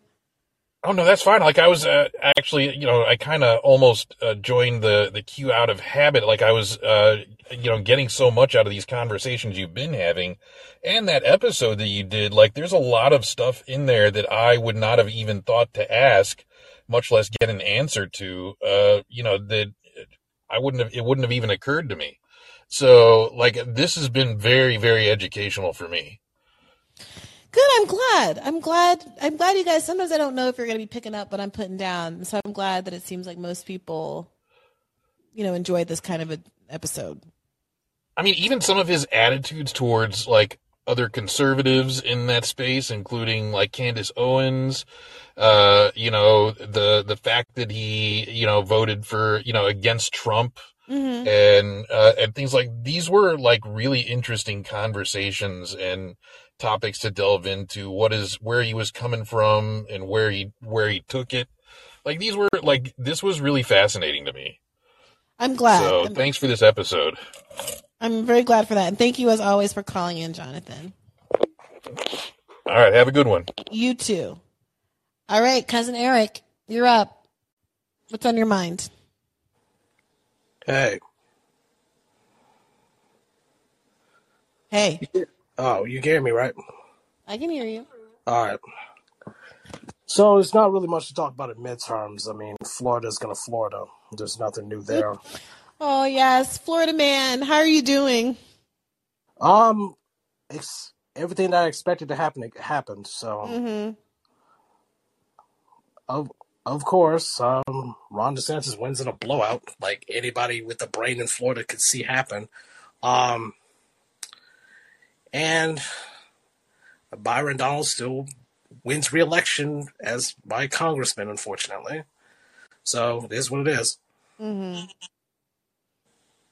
So Yeah. yeah, So so what did, if not the midterms, what did you want to talk about? Did you want to say something about the episode or um, I can.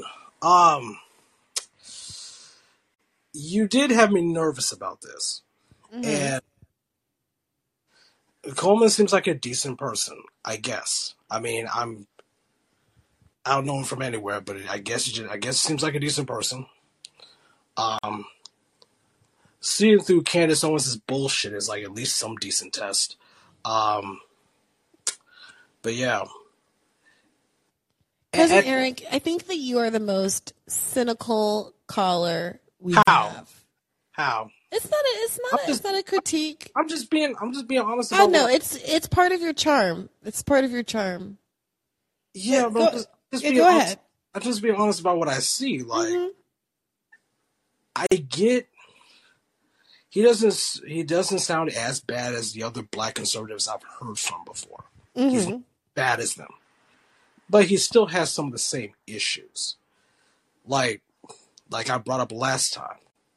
Like you're still even when you talk about like stuff like defund the police, for example, you're still you're still keeping capital in the driver's seat.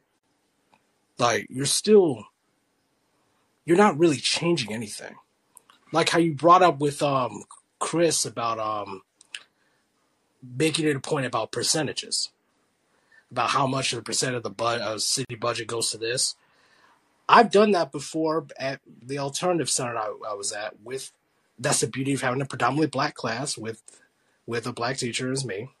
Um and so I show this and the, that that case in point actually works. Um but there also has to be a deeper point too in in really talking about the political power of the police. Say more. It, so I think it was I think Jimmy talked about this. There was somewhere in Texas where they actually did defund the police, but the, what the police department effectively did was literally leverage their power against the city. Mm. Still got refunded, and not only got refunded, but re, but pumped up with even more money than they had before. So I'm kind of going, okay, well, that's an issue of political power.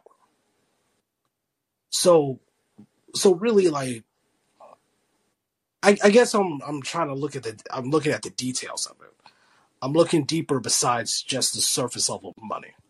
Like, where is the money actually? Where, what is what is their political power in terms of getting the money, getting the money that we say they shouldn't have? Who's funding the police? You mean? Yeah, like, yeah, that's kind of where that's where my thought is. But um, but yeah, and, and on and on the um education point, hmm like I said, smaller class sizes help. We c- Mm. like especially teaching math and especially with um having an algebra how having algebra two classes where I have to literally spend all of quarter one reviewing algebra one because most of my because I got on level students. In other hmm words, students that didn't try or literally like cheated their way to an A in algebra one, but then don't know a damn thing when I go into algebra one review. Mm. And my principal's looking at me like I'm a jackass spending all of quarter one on algebra one review. But that that's that's another issue. I'll I'll Mm. live with that.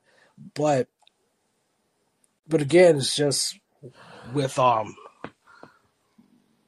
with with with Coleman with Coleman and like a lot of other black conservatives and and I also have this issue with some with black liberals too. It's like brother, like the big the bigger picture is the system. The bigger picture is class society, capital, all that shit. That's part of the bigger picture. That's why the whole property tax thing with schools doesn't work because it, it literally creates a class. Uh, it literally is classist in the fact that you can live in an area and it feels like you're living in two two different worlds. Mm-hmm. So it's just like so. It's just like he was hitting surface of things, but how are you even? You're not even getting at the detail. I guess he's like I said. I guess he's a decent person, but like that's really my deeper problem. Yeah. Well, I, I understand that, and it's you know that's the kind of the cost of having these relatively short conversations with someone who has some significant ideological gap. But I'm I'm glad you got something out of it, and I appreciate that despite your skepticism, you still you know appreciate some aspects of the the episode. You're a tough crowd, Eric, so I appreciate you calling in and thank you for listening. Yeah, yeah, no problem. Like I said, you had me nervous about this, but I guess it was. I guess it wasn't too bad. It's just there was still some left to be desired, but whatever. I'll I'll deal with it. Whatever. High praise. Thanks, Eric. Keep the faith. All right. Bye bye. All right, Carolina boy, what's on your mind? Hey, Bree, can you hear me? Loud and clear.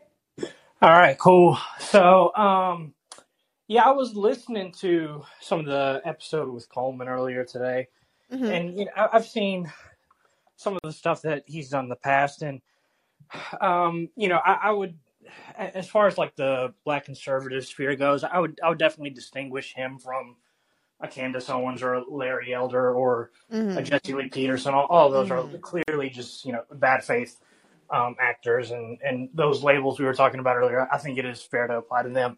But um, even though I do have strong disagreements with Coleman, but one thing that I was thinking about that something that I've noticed recently that I think is, is important for the left to pay attention to. Um, are, are you familiar with uh, Tariq Nasheed and the and this uh, foundational Black American FBA movement? I am. What do you know about it? Um, I've I, I've I've followed Tariq for um, I, follow, followed Tariq on, on Twitter for a while now, and um, the way that I've seen this movement shape, uh, I think is something that's overall uh, generally a bad thing. I, I do think there are some good things that I see coming out of it, but um, I, I don't know how uh, closely you follow Tariq, but um, he, he's definitely like the, the face of this movement. And, and also, I, I know that Tariq, I think he's close with um, uh, Tezlyn, who I think you've had on your show before, and they were at the this uh, rally for reparations in D.C. over the weekend that, that was hosted, um, you know, by by this movement. And you know, the things that I like about it, I, I do like to see an unapologetic, you know, black first militancy sort of ethos with um, trying to push for that's you know against the duopoly, pushing for uh, reparations and uh, not trying to um, seek validation from the white uh, dominant society. All of that I love. Okay, but this movement is different from you know d- different flavor, flavors of these movements that we Hello? Carolina boy, I heard different flavors of these movements and then you cut out. Carolina boy?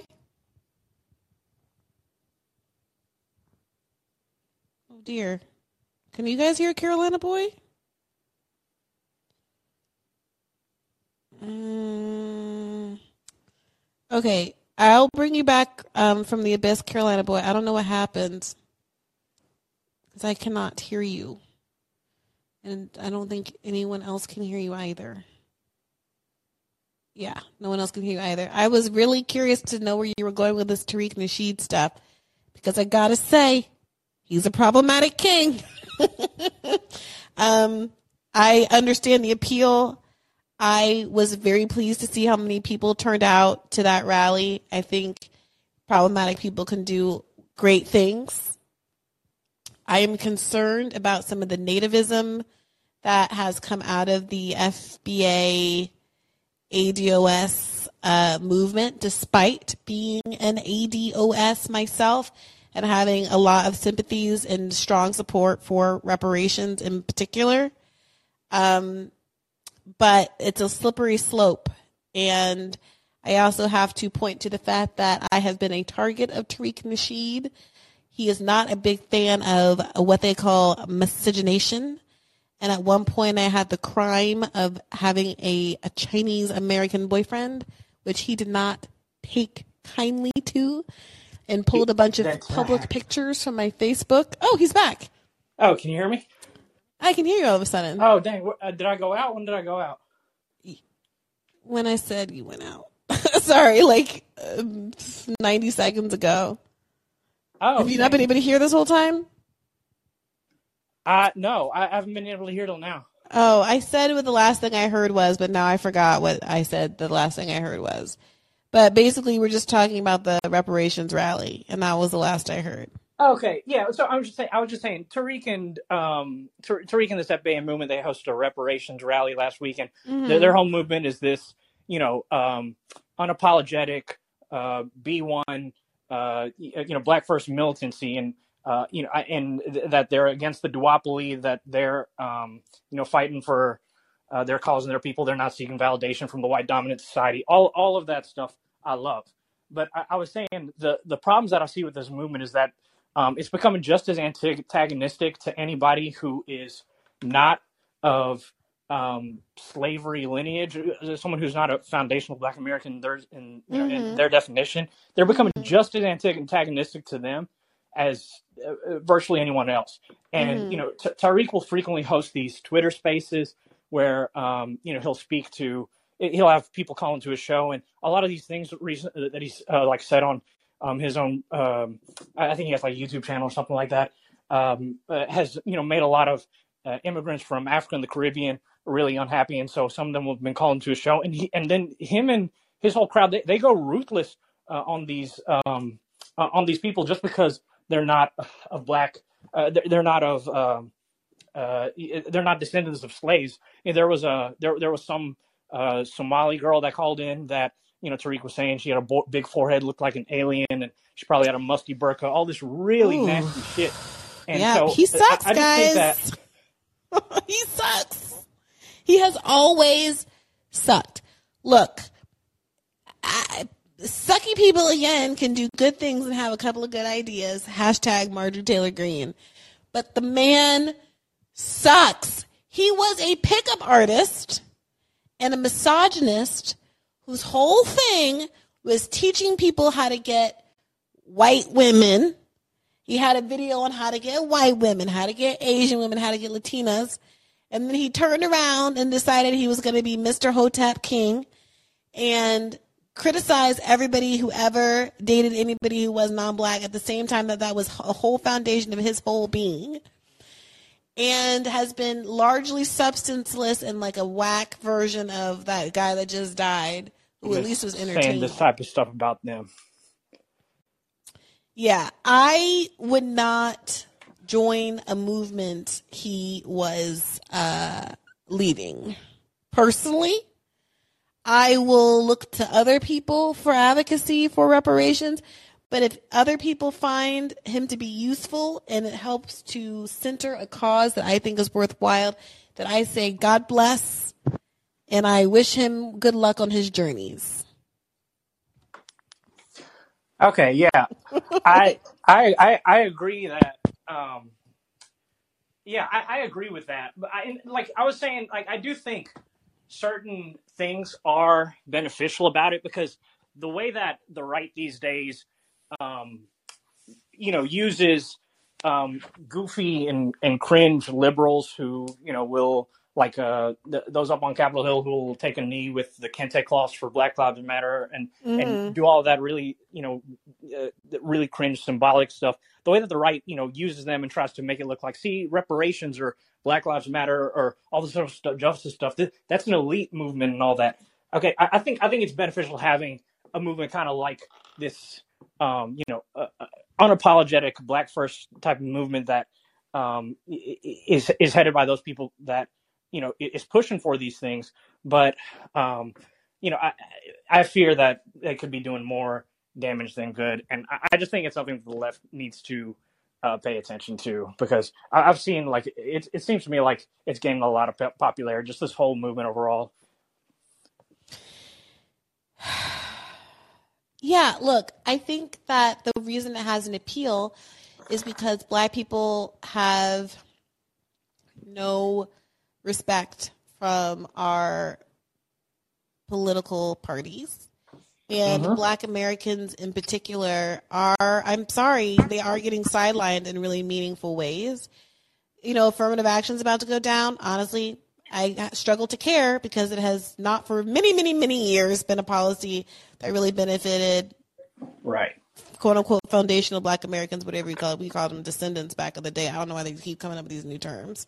Um, it is a lovely thing for already affluent, largely, and you know, high, you know, uh, degreed African families. um, but you know, it's not serving its purpose, and it seems like a workaround against just giving people reparations. Just give the people the reparations, and we can stop playing these games. Um, I think that there we saw the like we're talking about an episode titled "You Ain't Black." You we don't get the the voting rights bill was stupid anyway, but we're not even getting that. We're not getting uh-huh. the George Floyd bill was stupid anyway. We're not getting that. We're told every year that we have to vote really hard for other people and there's new tragedies. And the new tragedies are bad and other people are hurting and we should all have solidarity. That's of course true. But black people are the ones that are getting yelled and screamed at like we're ungrateful and not even black anymore if we don't bend the knee to the democratic party. Yeah and, and people no, are getting pissed off. And that's and i get and that's it. some, that's something about the movement that that i see that's beneficial. There's a very clear anti-duopoly movement like against the you know against voting unless um, unless you know uh, uh, without any conditions, and their condition is reparations. It's kind of like before the 2020 election. Um, a lot of people were getting mad at Ice Cube because the, right. I guess they misunderstood what he said, but he was talking about you know he wasn't um, uh, offering any endorsements or support. Yeah, I know. We had Ice Cube on the show yeah. at the time. We had him on with Darrick yeah. Hamilton. Oh, wow. Yeah. The key reparations scholar. Yeah, exactly. And so I, I, I 100% and and Ice Cube's everything that he was talking about too was also specifically for descendants of slaves. Okay, mm-hmm. which which I totally understand and agree with. You know, for from a reparations standpoint, it's totally fine. But um, and and I, I think I don't know if Tariq and Ice Cube had a had a collaboration or, or something like that. I don't know. They, they may have, but um, he I'm just seeing that this thing is morphing into not just like anti um non FBA, you know, it, it, there are a lot of things I'm seeing, a lot of things like this that are, are um, standing against what the left stands for. You know, him and his uh, the people in the movement say a lot of very homophobic, anti-LGBT stuff. Mm-hmm. Um, Sir yeah, Google yeah. Hotep. yeah, I, okay.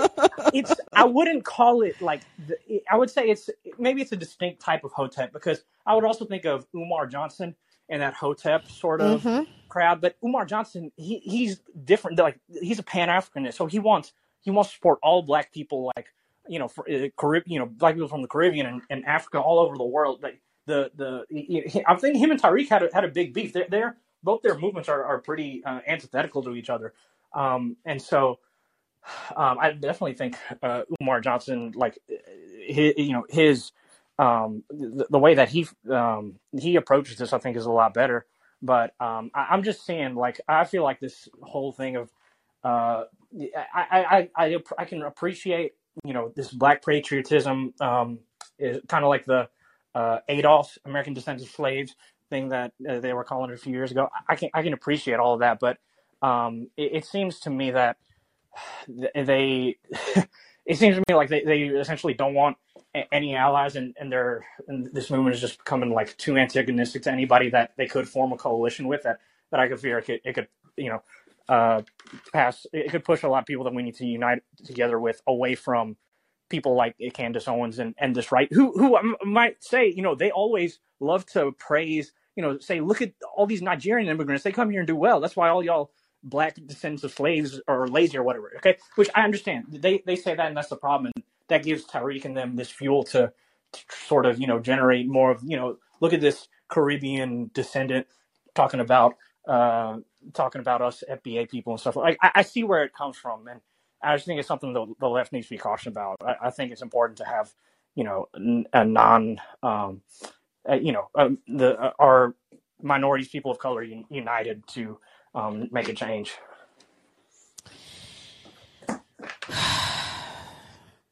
I don't know what to tell you, my friend. I will not be getting engaged in any Tariq Nasheed foolery. That's not my ministry. Someone else can deal with that man. I've I I nominate my friend Tezlyn. Yeah, because I has a saw much Tesla, better she was at that, that rally. She she collaborates with Tariq. She was at the uh, rally for I know. reparations. A great rally. I supported. Yeah. I know. But sir, that is not my journey. Mhm. I have paid my Tariq Nasheed dues. and I will not be engaging further with that man. But God bless that journey. I wish everybody well. I that is not my pay grade. Did, did you have uh, any interaction with him? Yes, I had the interaction of him smearing me to his million followers and posting intimate photos of me and every non-black person he could find on my Facebook to the internet and then calling me a bed wench. Yeah. Wow. That's terrible. Correct. So that is not my journey. Right. And But God bless. Their, how their whole anti uh, interracial. I have no concern. I think that everyone should ignore Tariq Machine. He should just fade into the ether, and there is no need for him to be a part of any conversation about reparations, as far as I'm concerned. There are there's Darrick Hamilton, Sandy Darity kind of went off the deep end, but even he's out there. Uh-huh. There are people in the world who are Yeah. scholars and good people. Tezlyn, you Mhm. know, there's you know. So I thank you for calling in, but that is not my journey. Yeah, no problem. I'll I'll just leave with I, I just think if the left could learn to sort of just adopt some of the the ethos and tactics from this as far as just as far as you know not framing uh, you know us being pro social justice uh, if, you know doing it in a way that doesn't make it easy for the right to you know to uh, show that it's all these you know cringe uh, goofy liberals that makes it just look like an elitist sort of movement if we can make it look like a more populist movement which is the one good thing that i see out of this i think um, you know that could help us in like a time when you know the public's become more anti-establishment so that's yeah, and I I believe we can do that without Tariq Nasheed. Yeah, no, I I hope so. It's I I- it's just I I don't like that. It's almost like the the way that the right frames it these days is just like if you mention that racism exists, you're woke or you're an elitist or you know you're you're a mm-hmm. coastal elite liberal or in this blue enclave or whatever the buzzwords that they use, part of the ruling class. Like we need to take that back, is what I'm saying. Yeah, yeah, So for sure. Well, thanks for calling in, Carolina boy. yeah, thank you, Bree. Have a great day. You too. Bye bye. Keep the faith. How you doing, Grace?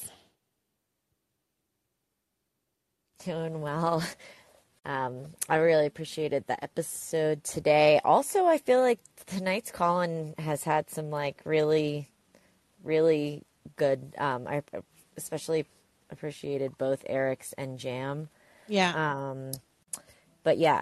Um, and I was curious. I don't know if other callers want to speak to this, like how people's local elections went, Hmm. um, because all of our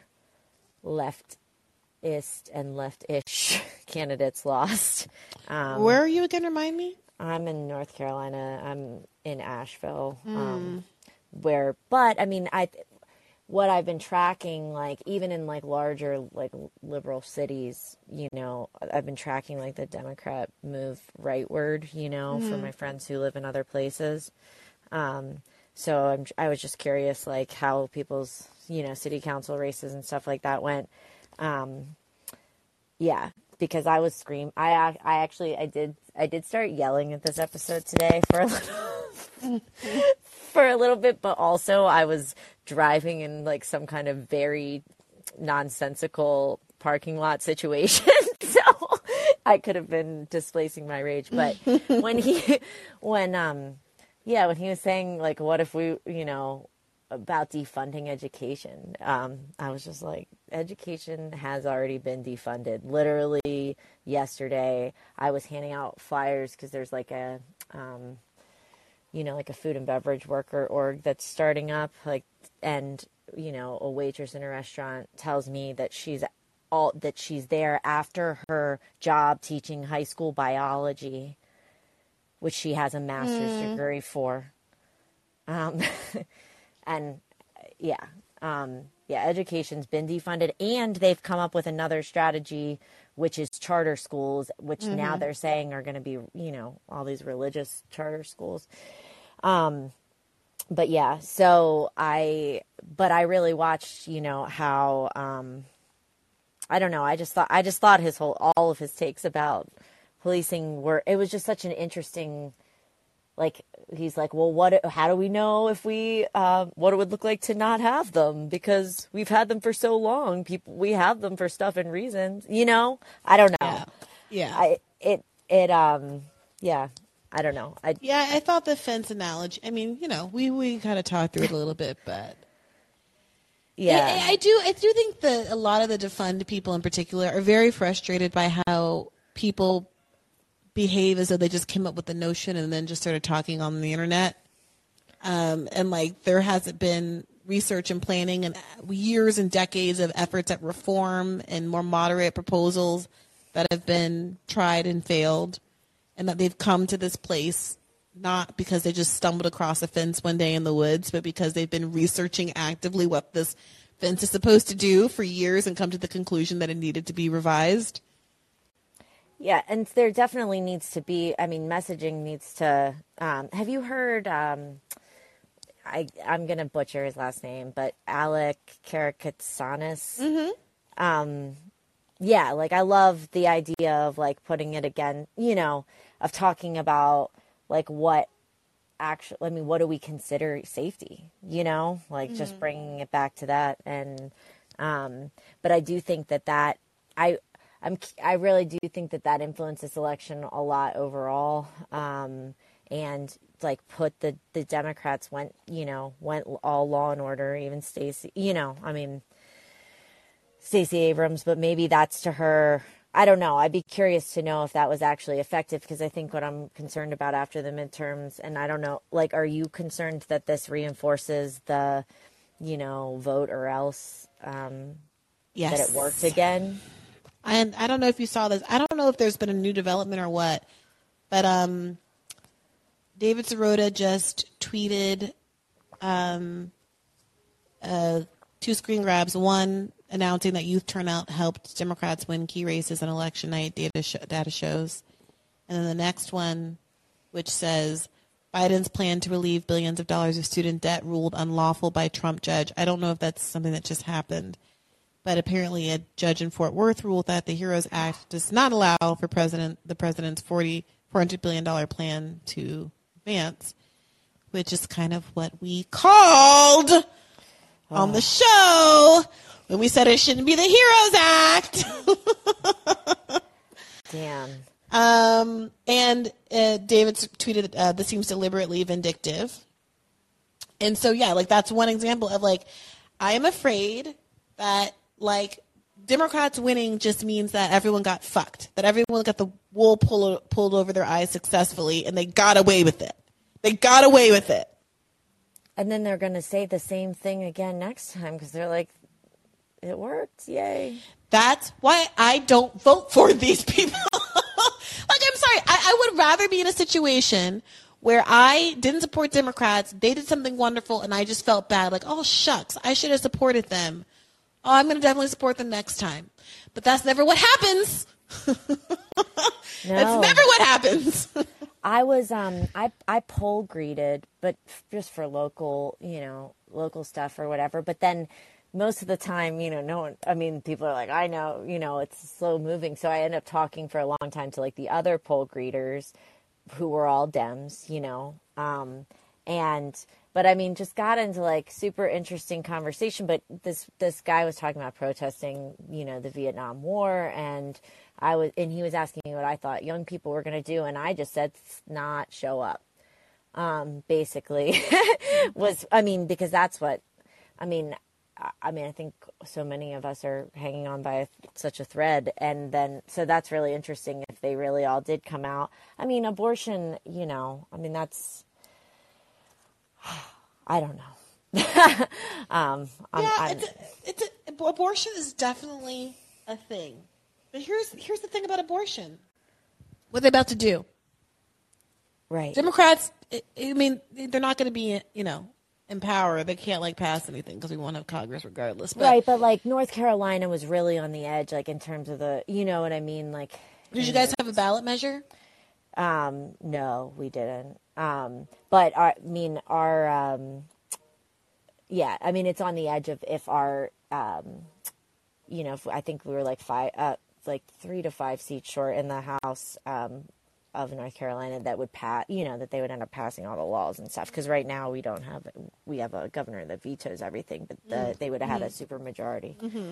Um, so I mean, that's definitely important, you know, important. Yeah. Um, but you know, I I'm definitely worried that that's that's going to be the vibe as you know from here on out, and there's not um, they're they're not going to feel any need to change, but it just um, I don't know, it just feels a little trapped in the in the loop. Yep. Yep. I mean, I was talking to, uh, I recorded today, Monday's episode, and um, I was talking to the guest about this and feelings of fatalism. And, you know, my increasing acceptance of the idea of being just an open accelerationist. For this reason. Because, I, I don't know, man. Like, are you looking forward to being guilted to vote for Democrats over abortion until you die? And that's the only thing? Like that that might be the only thing until we all die. Is that they keep trying to get abortion and it's fresh now. We had all got it got, had gotten a little stale since 1972. 73, 72. 73, I always do that. But but now it's fresh again. It's hot in our minds. Dobbs made it spicy again. And so now we're all just going to march solemnly to the polls, no matter what else the Democrats do, because abortion until we die. Well, I mean, that's what's so weird about the whole thing to me, really, is like, why would we say that voting is going to get to decide whether or not, you know what I'm saying? Like, it's like, you know, we're talking about half of the country here. Like, you're not going to tell me. I mean, it's just crazy that it works when they say you can't do this, and now people can't. to me, I, I, you know what I mean? I, um, but uh, yeah, I, I, don't know. I wonder. I'll, I'll be curious if that like turnout continues because I, to me, I don't know. But maybe that's just where my head's at. Is like I literally just went to go vote for mayor, basically. Yeah. you know, Yep. I mean, do, do you see we got the minimum wage for I tips? saw that. Yeah. There's things th- things happen. You know, things are I good. there's a lot happening out, you know, outside of that too. Um, I feel like there's like bigger. uh, Um, I saw they shut down like a, climate protesters shut down like a private airport um, for the wealthy. yeah. Um, climate human. Uh, Cal- Cal- Kalmus. Peter Cal- Kalmus. Yeah, and um, which oh, I was at this. There's this organization called the Dissenters that's like working on colleges to get them to divest from you know like war industry companies. Um, that you know, I mean, I just I think there are like cool creative strategies. I think you know that it's not like people are only voting Yeah. and and hoping for the best um, because I think there's a lot of momentum otherwise, especially especially with the workers. How much money did Stacey Abrams raise? No, let. What's the most expensive? It was the Fetterman was the most expensive, most money spent in that race, right?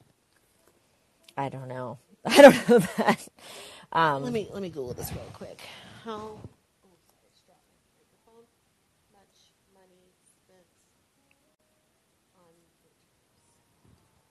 Okay. Um, CNN reports a staggering amount of money has been spent on top Senate races in 2022. The five most expensive Senate races of 2022 have seen nearly 1.3 billion dollars in spending across the primary and general elections, according to Open Secrets. Jeez. 375 million on Fetterman alone. All I'm saying is that I am open to the argument that this is not the greatest use of time or resources.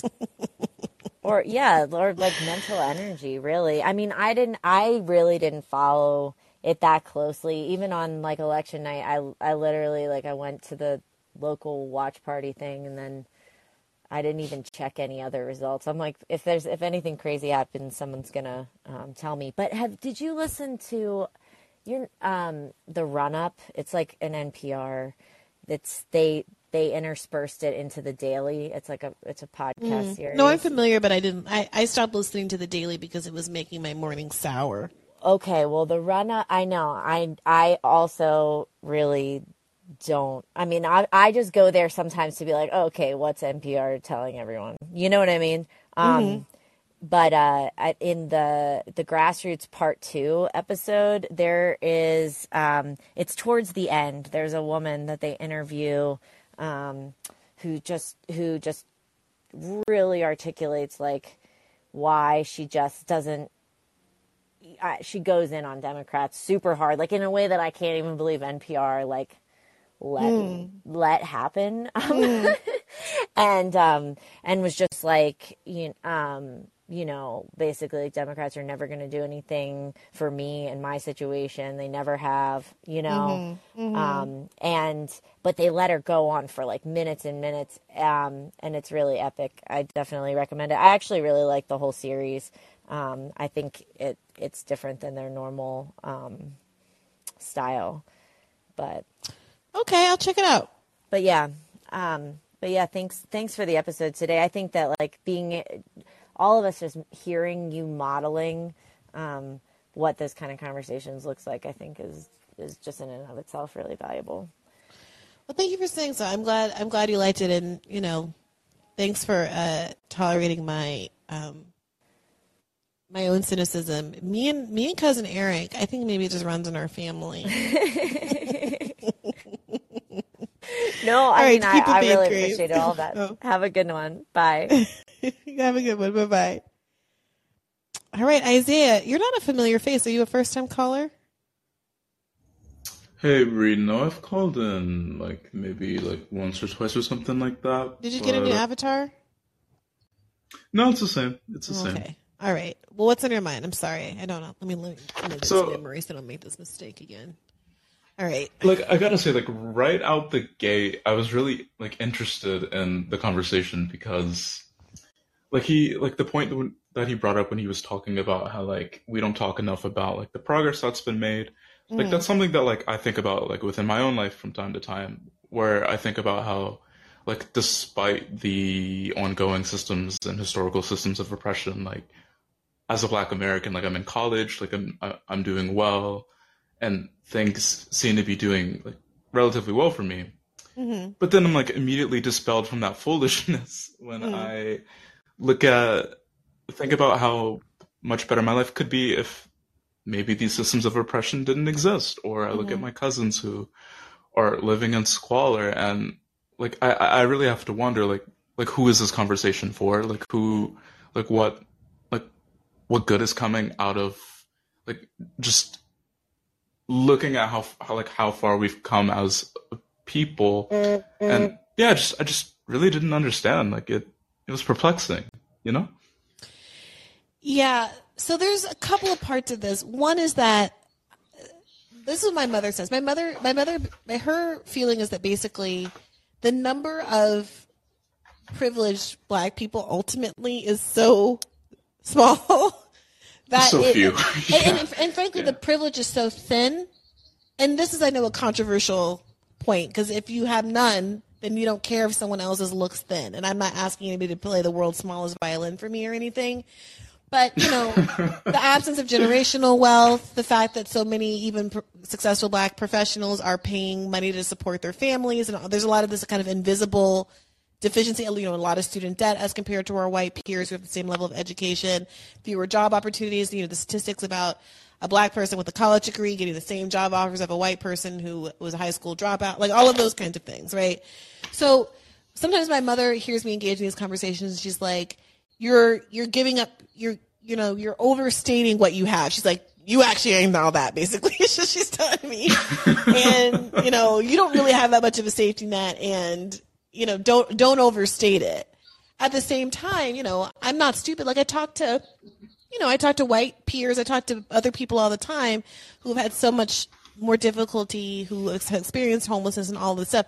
And it, it is humbling because if you live in a certain kind of a bubble, you can start to like kind of like get high on your own supply and be sitting up in some Harvard classroom talking about y'all don't understand my struggle and sounding like an insane person. Like like that that definitely is the thing that can happen and has happened.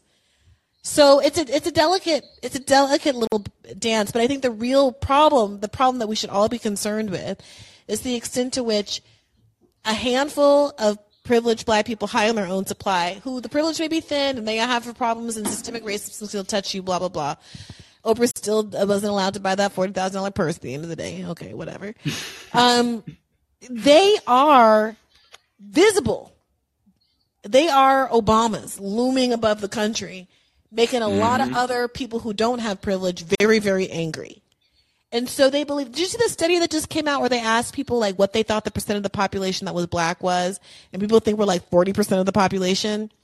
Jesus Christ. People in their heads, they think we're everywhere. They think we are taking everything. They think we have all the scholarships. They think we have all the job. Like they, because of the visibility of like Joy-Ann Barack Obama, and like Elie Mystal and MSNBC, suddenly like it, it is contributing to this vibe and all of this resentment.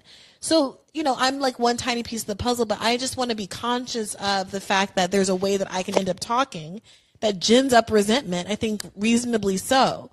Because I'm putting myself, like the conversation seems to center my struggles as someone who is more privileged than the vast majority of people in this country as emblematic of the privileges of of this of the problems of all people of all black people. And then they say, well, if that's all black people have to deal with, if Briahna Joy Gray is the poster child for black struggle, then I actually don't give a shit about black people, and I don't want to be contributing to to that to the extent that that's a thing that's like fomenting.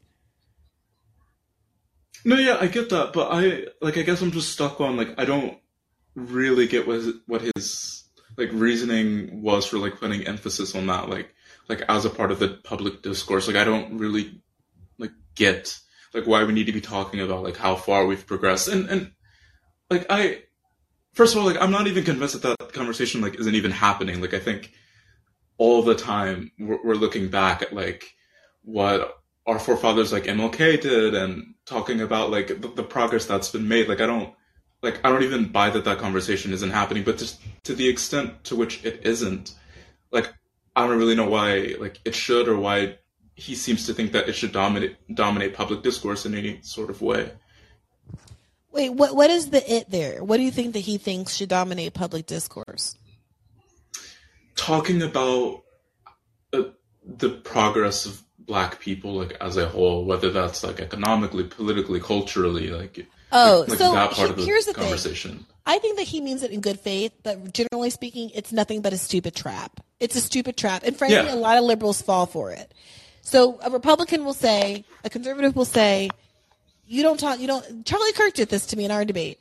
You, you don't think there's a, uh, you think you, you act like there's been no progress. It's a complete straw man, first of all. And so I say, of course there's been progress. There's been tons of progress. I get to go to school. You know, schools aren't technically by law segregated you know, many more black people have received high school, college, and post college education than existed 50 years ago. You know, the ozone hole yeah, we've got was closed. like, there's there's things that have happened that are pro- progress. It's very unlikely that someone's gonna call me in the N word randomly in the street. Although, if I lived in Detroit per jam, maybe it would, you know, that that that certainly is still a thing that's happening. You know, so all these things are, you know, there's been progress. There's no need to fight that. Unfortunately, there's some like There's a certain type, I won't name names, but there's a certain type of black public intellectual who will always take that bait. Who will always say, who will, who go into an argument, who will immediately jump to, but look at all the problems that still exist, which is completely true, but they frame it as a, ref, a, a rebuttal to the progress point. Just admit that hmm. there's progress and then make the other claims about how there's so much more to be done. But what they'll do is they'll say, well, no, there hasn't been progress because schools are as segregated now as they were in 1965, which is true. But it doesn't mean that there hasn't been progress, right? So they'll, they'll find isolated areas. Housing segregation is still a thing. They'll find areas, uh, you know, the black white wealth gap is, is the same or worse. All of those things are true, but it makes you sound delusional if if someone's initial point is simply that the world feels better for black people than it did in 1965. And like you can make all kinds of arguments. Okay, before integration, there was a better black middle class, and we had our own teachers and doctors and things that got eaten up with integration. Like you can make if you want to spend your whole day making that argument, God bless you. Me, it's not for me. I'm just gonna say, yeah, of course there's progress, and then move on to saying all the things that I, I want to still be improved. So yeah, that that the reason that's such a big piece of the pie, and I'm not saying this is what Coleman was doing, but the reason it's such a big piece of the Republican approach, not even Republican, Steven Pinker, all of these kinds of people. Andrew Sullivan did this on our episode too. Is because it derails the conversation about what needs to be done, and mm-hmm. they know it. So just don't take the bait. That's that's my lecture. No, that's. I mean, that's fair. I I actually wanted to ask you about something else that came up in the conversation too that I don't really think was answered.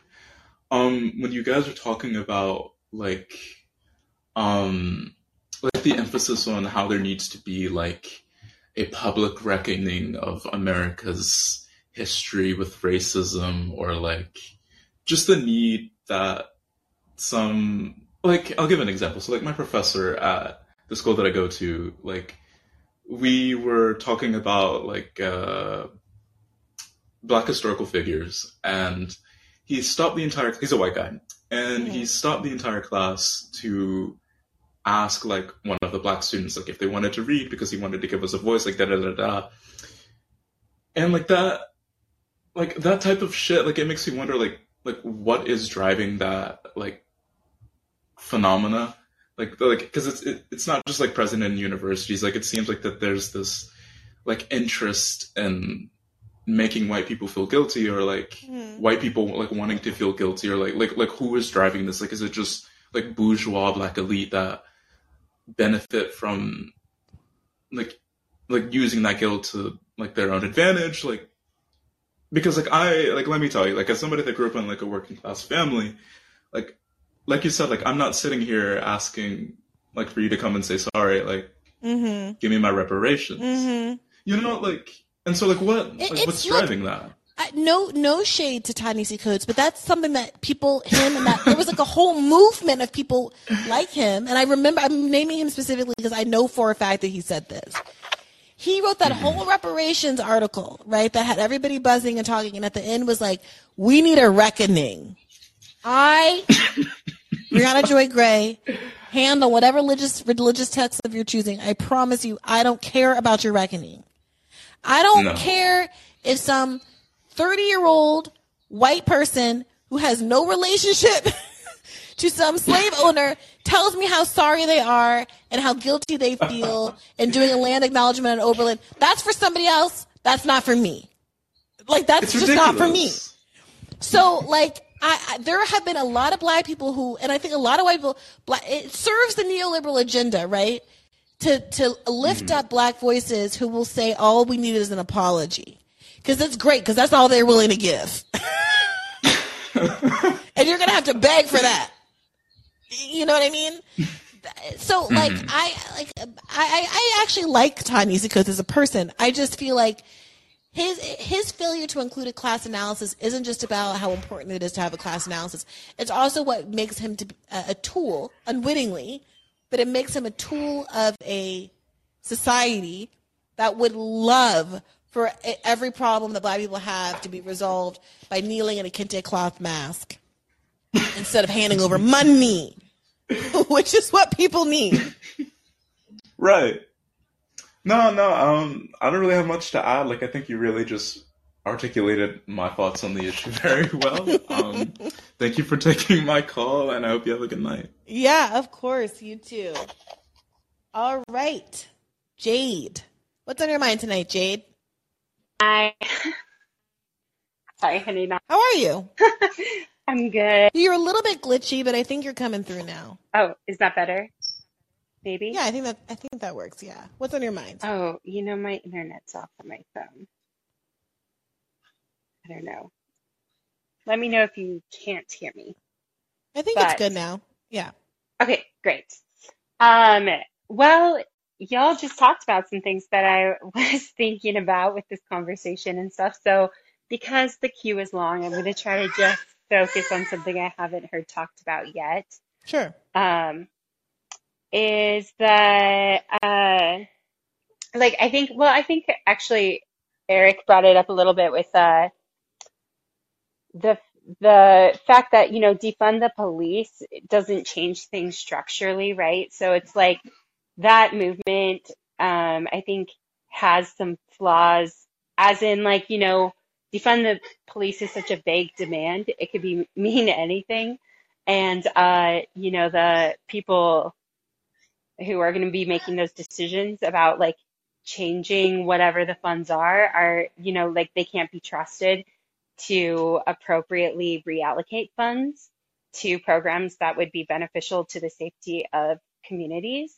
So I just wanted to plug a campaign that's a national campaign, and I don't know, I think I've even talked about it before when I've called in, but um, about community control of police. Mhm. Um, are you familiar with that? Like, no, say more.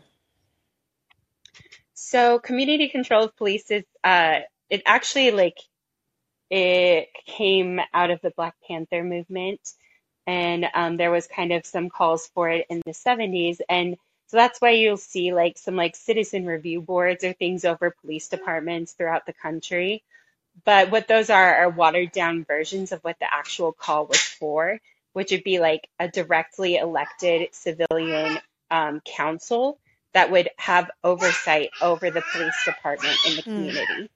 Hmm. Um, so they would have oversight, including like being able to subpoena like evidence for things, like to uh, investigate cases of misconduct or police abuse, um, over contract negotiations with like uh, the Fraternal Order of Police, or uh, being able to like uh, collect data and and distribute it and uh, even have uh, authority on disciplinary measures and legal recourse um, when it com- came to police misconduct or abuses. And uh, that is something that I mean, um, I I uh, you know organize for in my own community, but um, the reason I would say that it is more effective as a campaign over defund the police is that you know it's very specific. There's like guidelines drawn out for it. And it's also like revolutionary rather than a reform because it's changing the structure of power within the community and the police. Because right now as the police exist they serve capital right? And they serve like they they're not here to protect and serve the people they're serving capital and private property and like um, the established system. Um, and so we need to change like make that power imbalance um, like rectify it so that the community and the people actually have control over what the police do and how they behave and act within our communities. So that's kind of the basics of it but Yeah, so f- for one, I guess I do I am a little frustrated sometimes because again, defund people there's it's a it's a big umbrella, but there are a lot of different people with a lot of different plans that are actually quite specific mm-hmm. underneath them. So the idea that it is like unspecific or you know vague or reformist, I don't think is accurate. And I also don't think that what you I think that exactly what you described could be a defund plan. If the people in charge Yeah, well- decide to reallocate resources in a way, you, know what I mean. So I don't. I, I just Yeah. always feel like I, I, will say I- that it's not contradictory to defund. It's just with more specificity about what that means.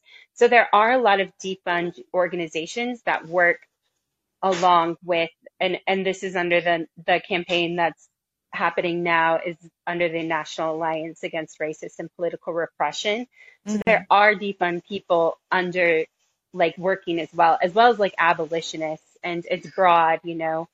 Um, but the first call is to be able to like give the community the the ability to like decide where reallocated funds are going to go and that does work alongside defund but Yeah. um yeah. so so it's not it's not contradicting it but i just think that people have valid concerns when it comes to defund because there are examples of you know like them dis you know defunding police departments and the backlash and like how it's you know and then you end up with something even worse or more well funded or whatever like the example in texas. So um, it's good to go in with concise plans. And i think defund people have been working on that as well so it's not to criticize like that movement but just to like suggest something uh, more specific with more um, i don't know Yeah, no, I think it's worth doing again, like a proper defund episode and, and stuff. But like,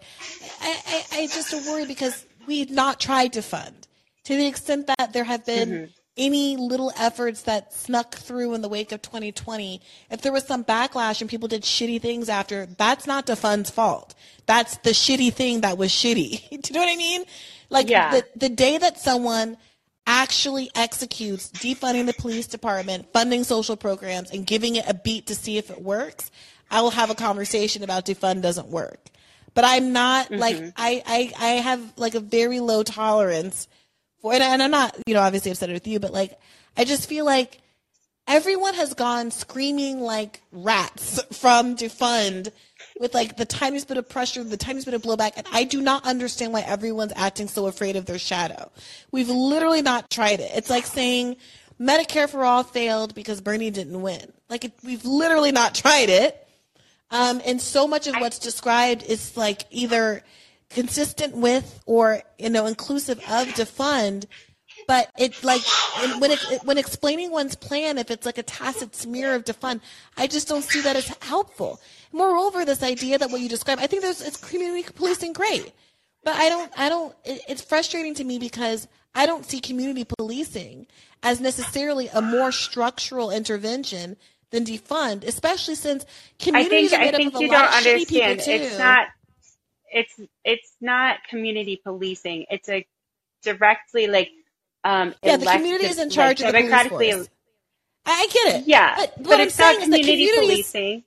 okay, communities are in charge of the police force, but communities are shitty.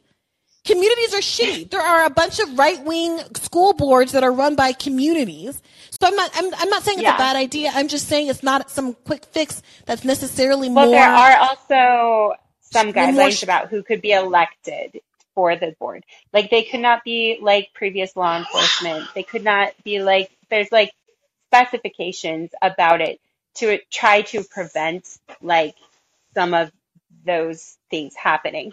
And the idea is that the in, independent civilian review board would be a reflection of the community and like the needs of it. Like they'd be elected like in Chicago the plan is around like school board, like like the districts would be like the school board districts for the city. and so what happens Um, when more affluent people who have property interests are the ones that run for these positions, and you end up well, and they have the to richest live in their in their area. They have, you know, there's like like if they were running as a warden or something.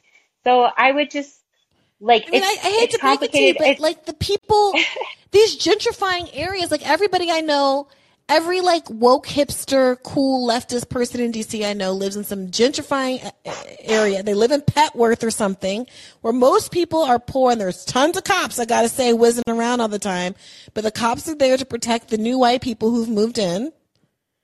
And the people who are likely to run and be invested and be on something like a community policing board are those same new people, just like the person passing out. I just passed out. of i'm not to dox myself right now, but I just passed someone handing out flyers for some local position in a gentrifying neighborhood. This lovely, smiling, young, you know, late, Yeah. late, late 30s, early 40s white guy who had a picture of himself and his Latino wife and their $800 baby carriage talking about, you know, I'm from the community. You know what I mean? Like, Yeah. that's Like, how I these things understand. go. I understand that those concerns. I would say, you know, like this also has been, you know, like like I said, you know, this movement comes out of the Black Panthers. It comes Mhm. out of our revolutionary history. It is like um it the idea is to structurally like adjust things. Like if you want to learn more about it, if Mhm. you're interested at all, it's at like you can look it up at uh narpr.org. So it's N A A R P R dot org. And it kind of like gives an outline of kind of the work that's been done, the cities that are working on this. I know that there's a chapter in the DC area or a branch of the National Alliance.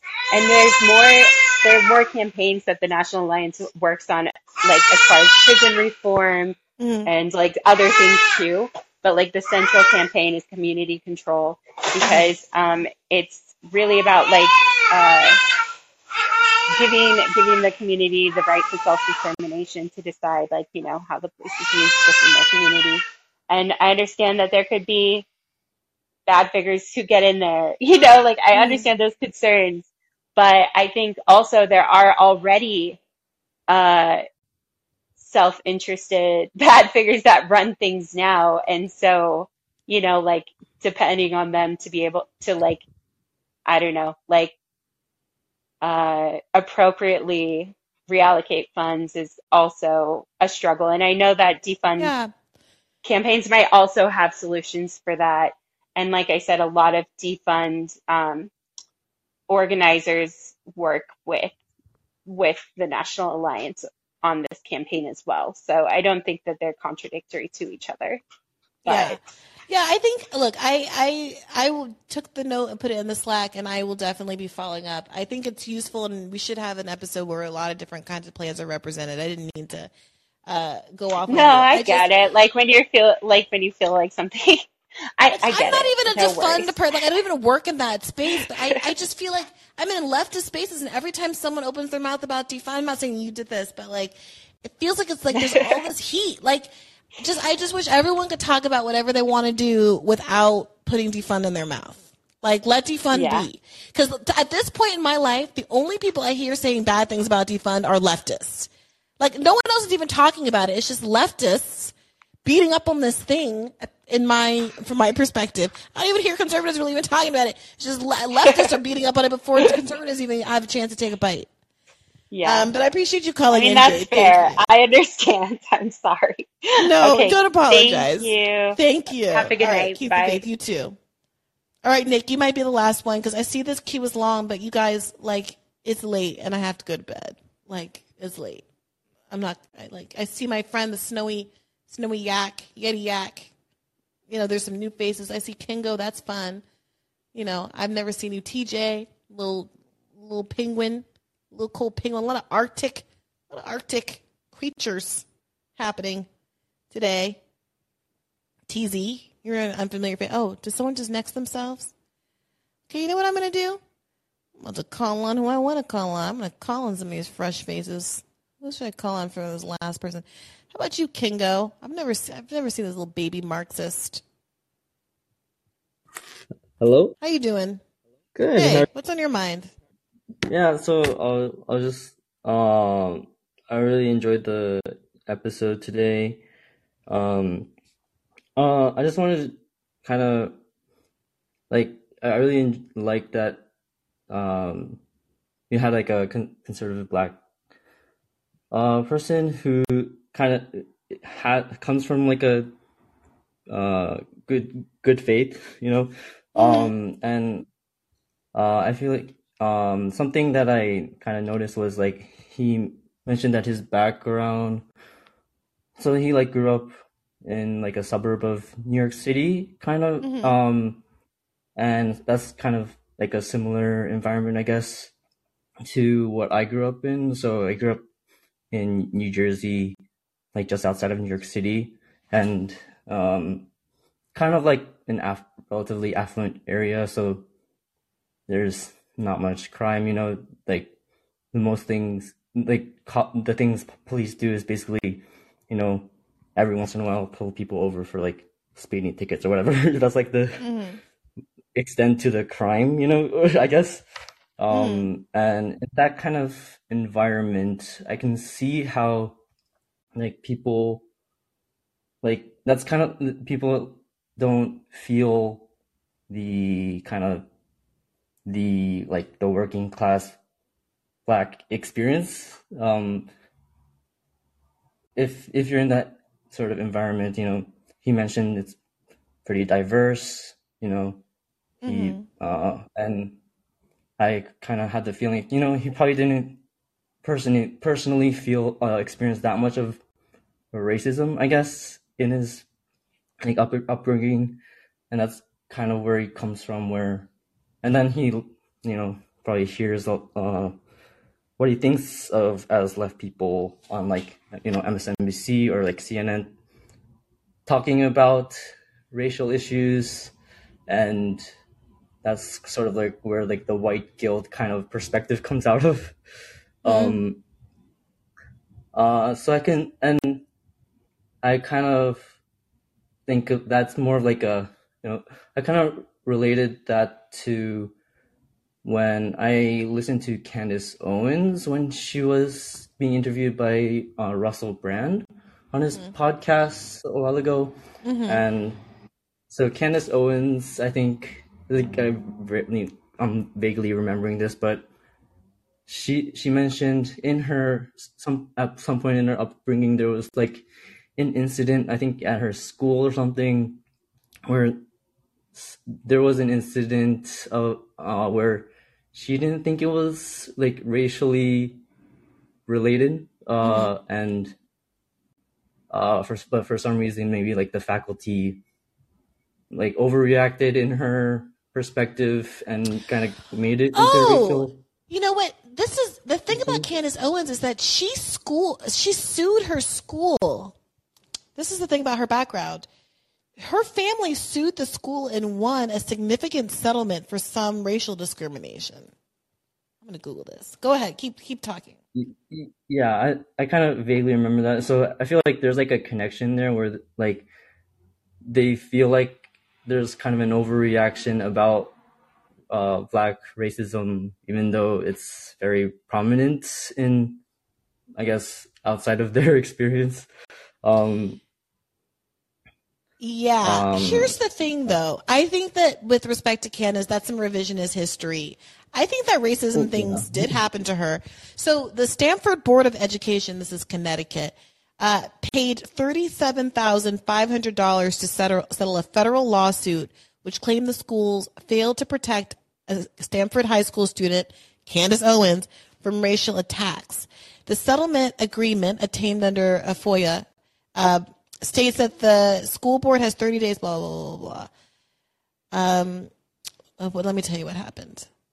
Okay, the lawsuit um, filed against the Board of Education in 2007 in New Haven Federal Court for knowingly failing and refusing to protect her from continued harassment from students who left death threats and racial and sexual slurs on her cell phone's voicemail this past spring when she was a student at the school. The lawsuit um, alleged that the Board of Education took no action on Owen's behalf after she and her family reported a series of threatening phone calls on her cell phone to school authorities. The voicemail contained two minutes of death threats, racial slurs, and sexual epithets recorded by three or four male voices, allegedly white male classmates of Owens, who is black. In one message, the callers take turns making death threats, and another, a single racial slur is repeated over and over and over. We can imagine what that one was. Okay. So it seems to me like some some shit happens. You can feel however you want to feel about the money or whatever, but racism was done to Candace Owens. this was not Yeah. like what I would describe as an exaggeration. And whether or not you want this to be like the example of what racism is in America, like a high school kid getting bullied isn't like the biggest racial justice issue of our times. It is real. And it was Mhm. racial and it was bad and it shouldn't have happened to her. Yeah, I never actually looked too much into it. I just thought of, um, Yeah. um, Yeah.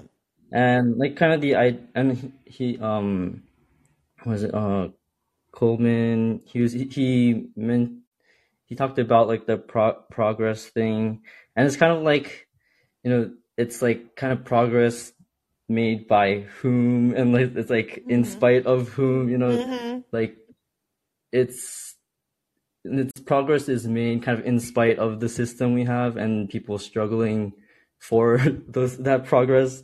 And it's not because of the system we have that we have made this progress you know? Um and that kind of comes out of like this idea of like american exceptionalism and kind of how history is kind of warped in our edu- in the narrative of how america has sort of, sort of you know come this linear have progressed linearly uh over time and has progressed and stuff like that. Um i think i think that, that kind of ties into um how people view like you know the progress that we've made as like a product of you know it's just like you know we're forming a more perfect union union type of I- idea. Um so yeah just kind of wanted to mention that and one one thing like kind of unrelated um so have you heard of like the party for socialism and liberation I don't I don't think so. Tell me more. Okay, so uh, kind of recently sort of started interacting with it, and it's like it's a part party, like a you know revolutionary you know party uh, with you know uh we have well we're like you know anti-imperialists we're we're we we believe like you know as long as we're in like a capitalist system we can't uh, and uh, fight ca- climate change and stuff like that. So, and there are you know various chapters around the states, and you know I, I kind of recently joined an News, so I'm not really good spokesperson for it, and I was kind of uh, wondering if I can like you know see if we can uh, get in touch with someone who can talk about it better. and What's it called um, again? uh, Party for Socialism and Liberation. Um, we we just uh, the party actually just released a new book called uh, Socialist Reconstruction, kind of looking at you know it's sort of the party program for what socialism would look like in like the first decade or so of uh, uh, hypothetically, you know, U.S. the U.S. became the you know we had a revolution and what it would look like from then on. Mhm. Uh, and so some, so there kind of two names that come to mind, which is one is Eugene Eugene Puryear. He's like one of the hosts on Breakthrough News Mhm, with like Rania Khalek and stuff. Uh, he, uh, I think he actually ran ran as a v, VP in uh, one of the election years, uh, Mhm. maybe two elections ago. And so he, I think he might be a good person to talk about it with. And one, one other person is Brian Becker. He's the host of the Socialist Program uh, podcast, which is also, you know, uh, uh, posted on the Breakthrough News YouTube channel. Um, so I was just wondering if you can kind of, uh, if you can, you know, get in contact with them, kind of spread, have, have them kind of present the party a, a little bit for a broader public audience. Yeah, it would be kind of good. That's a Uh, great and idea. like, So I, I took the note and I'll definitely into, follow the up. third- yeah, and it kind of t- ties into, you know, like the third party kind of conversation um, that kind of exists already. for sure. yeah. Th- thank you for thank you for that, Kengo. I've been wanting to have Eugene on for a while, and so I appreciate you calling in. Mm-hmm. Right. Thank you, and keep the faith. Thank you. Yeah, you too. Okay, BK, you said it was short, so like truly, I'm holding you to it. Don't don't make a liar out of you. Are you here, BK? BK going once, BK going twice. I tried. You can't tell me I didn't try. And then there's someone else who was making a lot of noise in the chat. Oh, BK, you here? I see you unmuted. I can't hear you though. It's a real tough situation. If a caller calls in the forest and nobody hears it, did they really call? Oh, that's rough. That's rough, BK. Oh, so close yet so far. Okay, Shelby, you also claim to be able to be Hello. short and sweet. Hi, Shelby. Hi. Thank you for calling me up. Ah, um, I really wanted to talk to you about Kyrie and get your thoughts. Okay, Um, okay. Is this going to be a short and sweet Kyrie? Because Kyrie's a whole other bag of worms, Shelby. Yeah, it's probably Sh- not. Look, Shelby, I, I, I am open to this conversation. I think it could be an interesting conversation, but not one to be had at eleven twenty-two on a Thursday. I know. I've been on the whole call. I'm sorry. I know, I'll I call, know. I'll call in the next time. Hopefully, I can get get called uh, in. Look, I'm fascinated by this whole thing that's happening with all of these characters, and would love to convene a panel. Someone who actually understands what's going on with all these Black Israelites and all of that jazz. But so maybe we'll just do the episode and then we can all just talk about it and get into it because there's no way we're going to be able to do this justice with the level of energy that I have remaining in my tank. Really get it. I just want to get your take. I'm a long time listener, and um, I find I'm finding myself agreeing with Candace Owens and and Jason Whitlock, Whitlock online. So I'm like, I need to hear what Bree thinks because I'm losing my mind. Okay, okay, okay, okay. What what aspect? I don't know that I know who Jason Whitlock is, but what what is Candace saying that's resonating with you right now? Uh, let me. I have to find the the tweet, but basically, what what she said was that uh, basically shutting people down and censoring them is the wrong way to approach. If people are presenting uh, bad arguments, then it's best to address them publicly, publicly, and iron it out and get to the root of it. But did we have to get Candace Owens to say that? I mean, if Candace Owens said, you know, the sky is blue and pizza is good, I would also agree with her. But I wouldn't go around saying, you know, I, I'm agreeing with Candace Owens on a lot of stuff these days. you know what I mean? No, I guess what's frustrating. Oh, where'd you go, Shelby? What's frustrating? You said, I guess what's frustrating, and then I lost you. I agree with Jason Whitlock is this super conservative uh, commentator that's been around for a long time that annoys me. so that's why I, I named him along with Candace Shelby, you're going, you're like, something weird is happening with your audio where it sounds like all of a sudden you were at the end of a very long hallway. Still here? I mean, I can hear you like from the other end of the hallway. Hello? Yeah, now you're back. Oh yeah, yeah, yeah. My uh, my headphone went out and then and then it uh, came back in in my pocket. So messed up. So you you were saying what? Why does does that particular message coming from Candace? Because a lot of people think we need to have more debates. A lot there's debate culture on the left. There's a lot of people who think you know sunlight is the best disinfectant. I don't think that's a particularly Candace Owens or conservative approach to discourse. So what what what is it? Is there anything more than that? No, I guess my my take on the Kyrie Kyrie situation. I'm not religious at all, and what I and I watched that whole documentary. It was oh, I did not not not well done by, Okay. by any stretch. But basically, what I got from it is that black people are the true Israelites, and that's what it was arguing. And I know I feel like being around enough black religious people, I feel like damn near all of them believe that Jesus is black and we're the true descendants. So if we're canceling people for uh, that sort of take, you're going to cancel a lot of black people. Okay, so like really, how- really quickly, my understanding is it's not just that. It's specifically uh, the reason that it's it's considered to be anti-Semitic is because it like challenges the origin of Jew like who we normally consider to be Jewish people. Sorry, no, Right. no disrespect to Kyrie, but like it, the, of Jewish people to and their claims to the region and their history to the, their links to the region. And it's not just saying that, hey, I'm black and I'm Jewish too in a kind of Ethiopian Jewish way.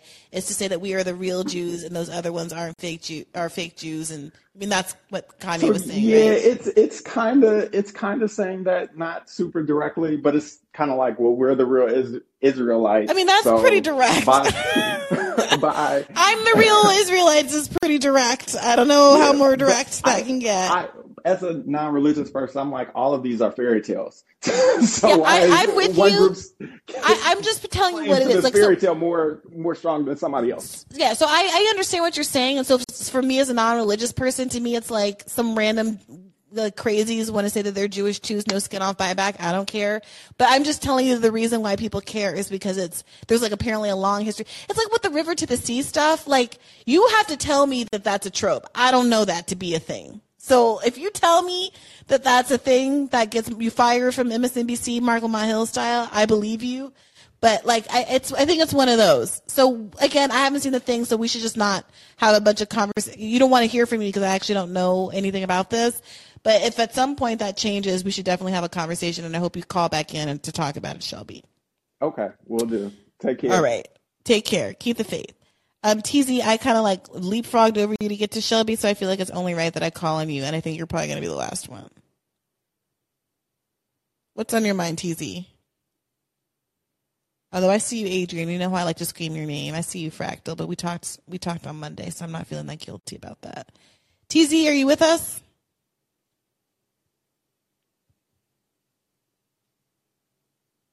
All right, TZ. If you don't answer, I am going to go. Oh, BK, what happened to you?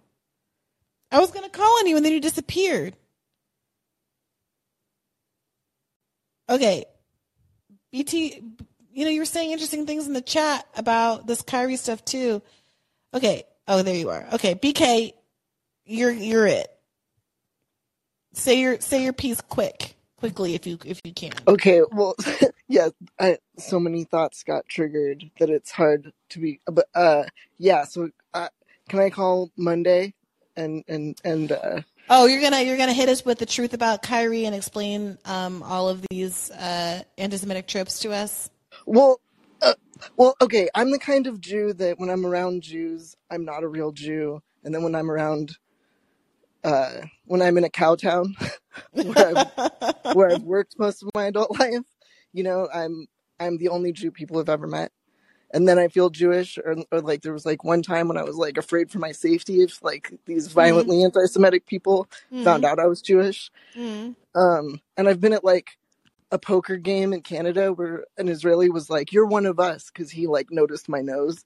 So I feel like my my Jewish identity is like complicated in that way. But I do I've I've had a lot of conversations with people that believe that Jews run the world, um, and I I don't think that they're being like like that unreasonable. Like it's confusing for them to be told a story that uh, Jews were the victims of their grandparents' generation, and then they all they see is Jews in positions of power, and that's confusing to them. And like my my grandfather had to flee Austria when Hitler invaded, Mm. and wasn't allowed in the U.S. for five years. but when he got to the U.S., like because he knew five languages and was allowed allowed to get loans, things that African Americans weren't allowed at the time. Uh, you know, he he progressed really fast, Mhm. um, and you know became a rich white person. And in my opinion, I'm I'm you know obviously white. Like of course, like my grandfather would have. Yo, yo, yo, a- that's a spicy claim. I got dragged for days on Twitter well, for titling an episode "RG is white." Yeah, go ahead If I was like quantum leaped back to, you know, a whites or and blacks drinking fountain, I know which drinking fountain I would use. Mhm. Um, so I mean, in the U.S., I'm white. In the U.S., in right now, because it's like this is all made up, right? Mhm. Um, but like in as much as it's real. Um, but when I actually have these conversations, like about how these things work, which is like I. I, I took Ta-Nehisi Coates to mean reckoning as in like having a conversation about like what animates all the stuff that you know are our material conditions.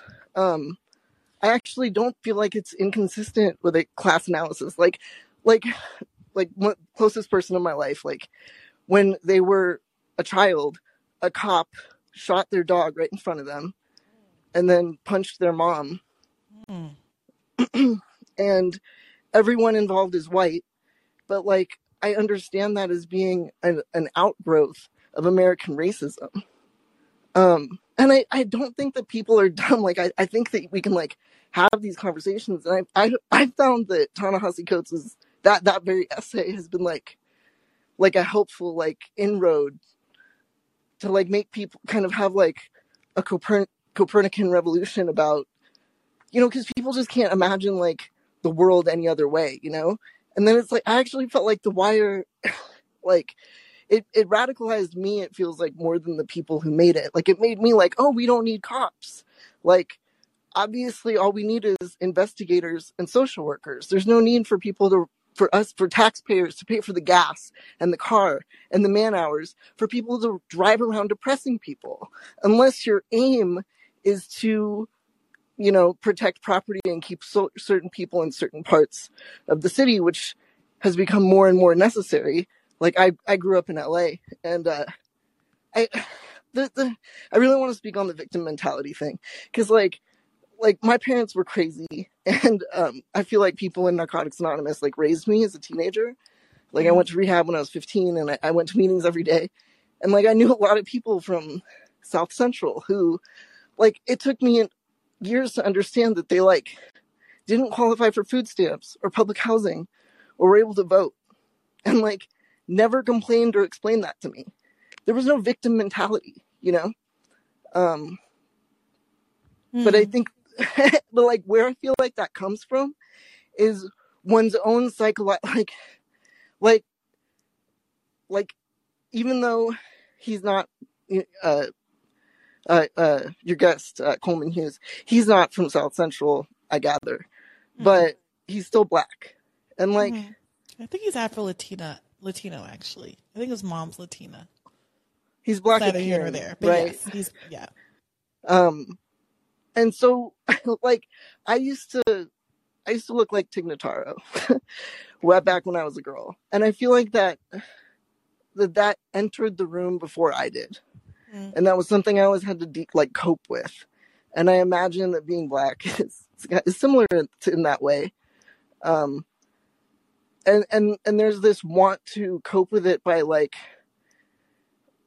like it, it feels like like it's the bill cosby telling people to pull up their pants like on some level Mhm. you're like unless if you weren't ashamed on some level then why would you even care what other people are up to you know Mhm. like if there's people out there calling themselves purple why do i care unless it's queer people on Libs of Ti- of tiktok um and maybe i'm ashamed right of my own community um i'm sorry i thought you weren't going to call on me and then Uh, no, no, no. I, no, I, I hear what you're saying. Um, I don't look. I, I think that you're right that many people who, frankly, have been victimized by their circumstances don't actually have a victim mentality, and that cuts both ways. I think that it's, it is frustrating for conservative, some conservatives to be basically castigating liberals, black people, brown people, whomever, for having a victim mentality when so many people don't, and I would argue maybe should, so that they can take advantage of social programs that exist for them and also organize themselves politically and all of those kinds of things. At the same time, that I think that sometimes people who also are victims in the way that Candace Owens, I think, was genuinely victimized by a bunch of racist little kids at her high school. And, you know, the black kids at Harvard shouldn't have had the police called on them for playing soccer in the yard or whatever. Like, those are also victims, but it just shouldn't be the priority. And I think that it's a category error. Like victim, not victim, like that's not the issue here. The, the problem is like who as, a, as society should be maybe prioritized. Um, and who, you know, does, when does it become a problem that a certain kind of class of concerns becomes a stand-in um, for a larger group in a way that's not really representative? um, and in a way that is so distasteful, frankly, that makes people it makes people who actually do have issues that need to be addressed because they're being victimized in like meaningful ways don't even want to identify with with that need, and so therefore don't get political attention. Right, and and no one learns how to articulate, you know, any of our positions like you talk about all the time. I, I've been thinking about how, you know, I grew up like a girl wanting to play girls sports Mhm. and like got a lot of pushback for that and and was not like armed with anything to like say or protect you know like i have it now 25 years later and everything but um uh yeah we we i, I guess uh, i appreciate you know you like everyone else said you having conversations with opposing views uh so that we can learn how to articulate our viewpoints is like one of the big things we get out of it. And someone said you you're a really good like model for how to do it and just how to be a, a normal mature person you know? Um i'm like a crazy person and you're a good model. Well, no, like I say that in front of my friends or my mother, who I just shoot out of my apartment at eight thirty because I was like, I told you, mom, I had a call in, and also don't you have a flight at ten anyway? um, tell them that I'm a mature and whatever person, and they'll laugh you out of the room. But I'm, I'm trying. We're all trying, and I appreciate you calling in, BK. You, you've been insightful and great. All of you, the callers have all been great. I'm sorry those for those of you toward the end where I've lost my patience a little bit, but I, I'm every day I say this is not going to go three hours, and you guys trick me. You trick me into going three hours, but I really I gotta run. Y'all have been great. I'm so sorry for everybody I didn't get to. I'm as always gonna try to prioritize some new callers and fresh faces, but also I want to um, validate those of you who get in the queue and are so consistent and who are always giving, giving, giving to this group. So either way, you're great. You're gonna love Monday's episode. It's a great guest. Keep the faith. Oh, god damn it! I listened to everything on double speed. Sorry. One more time.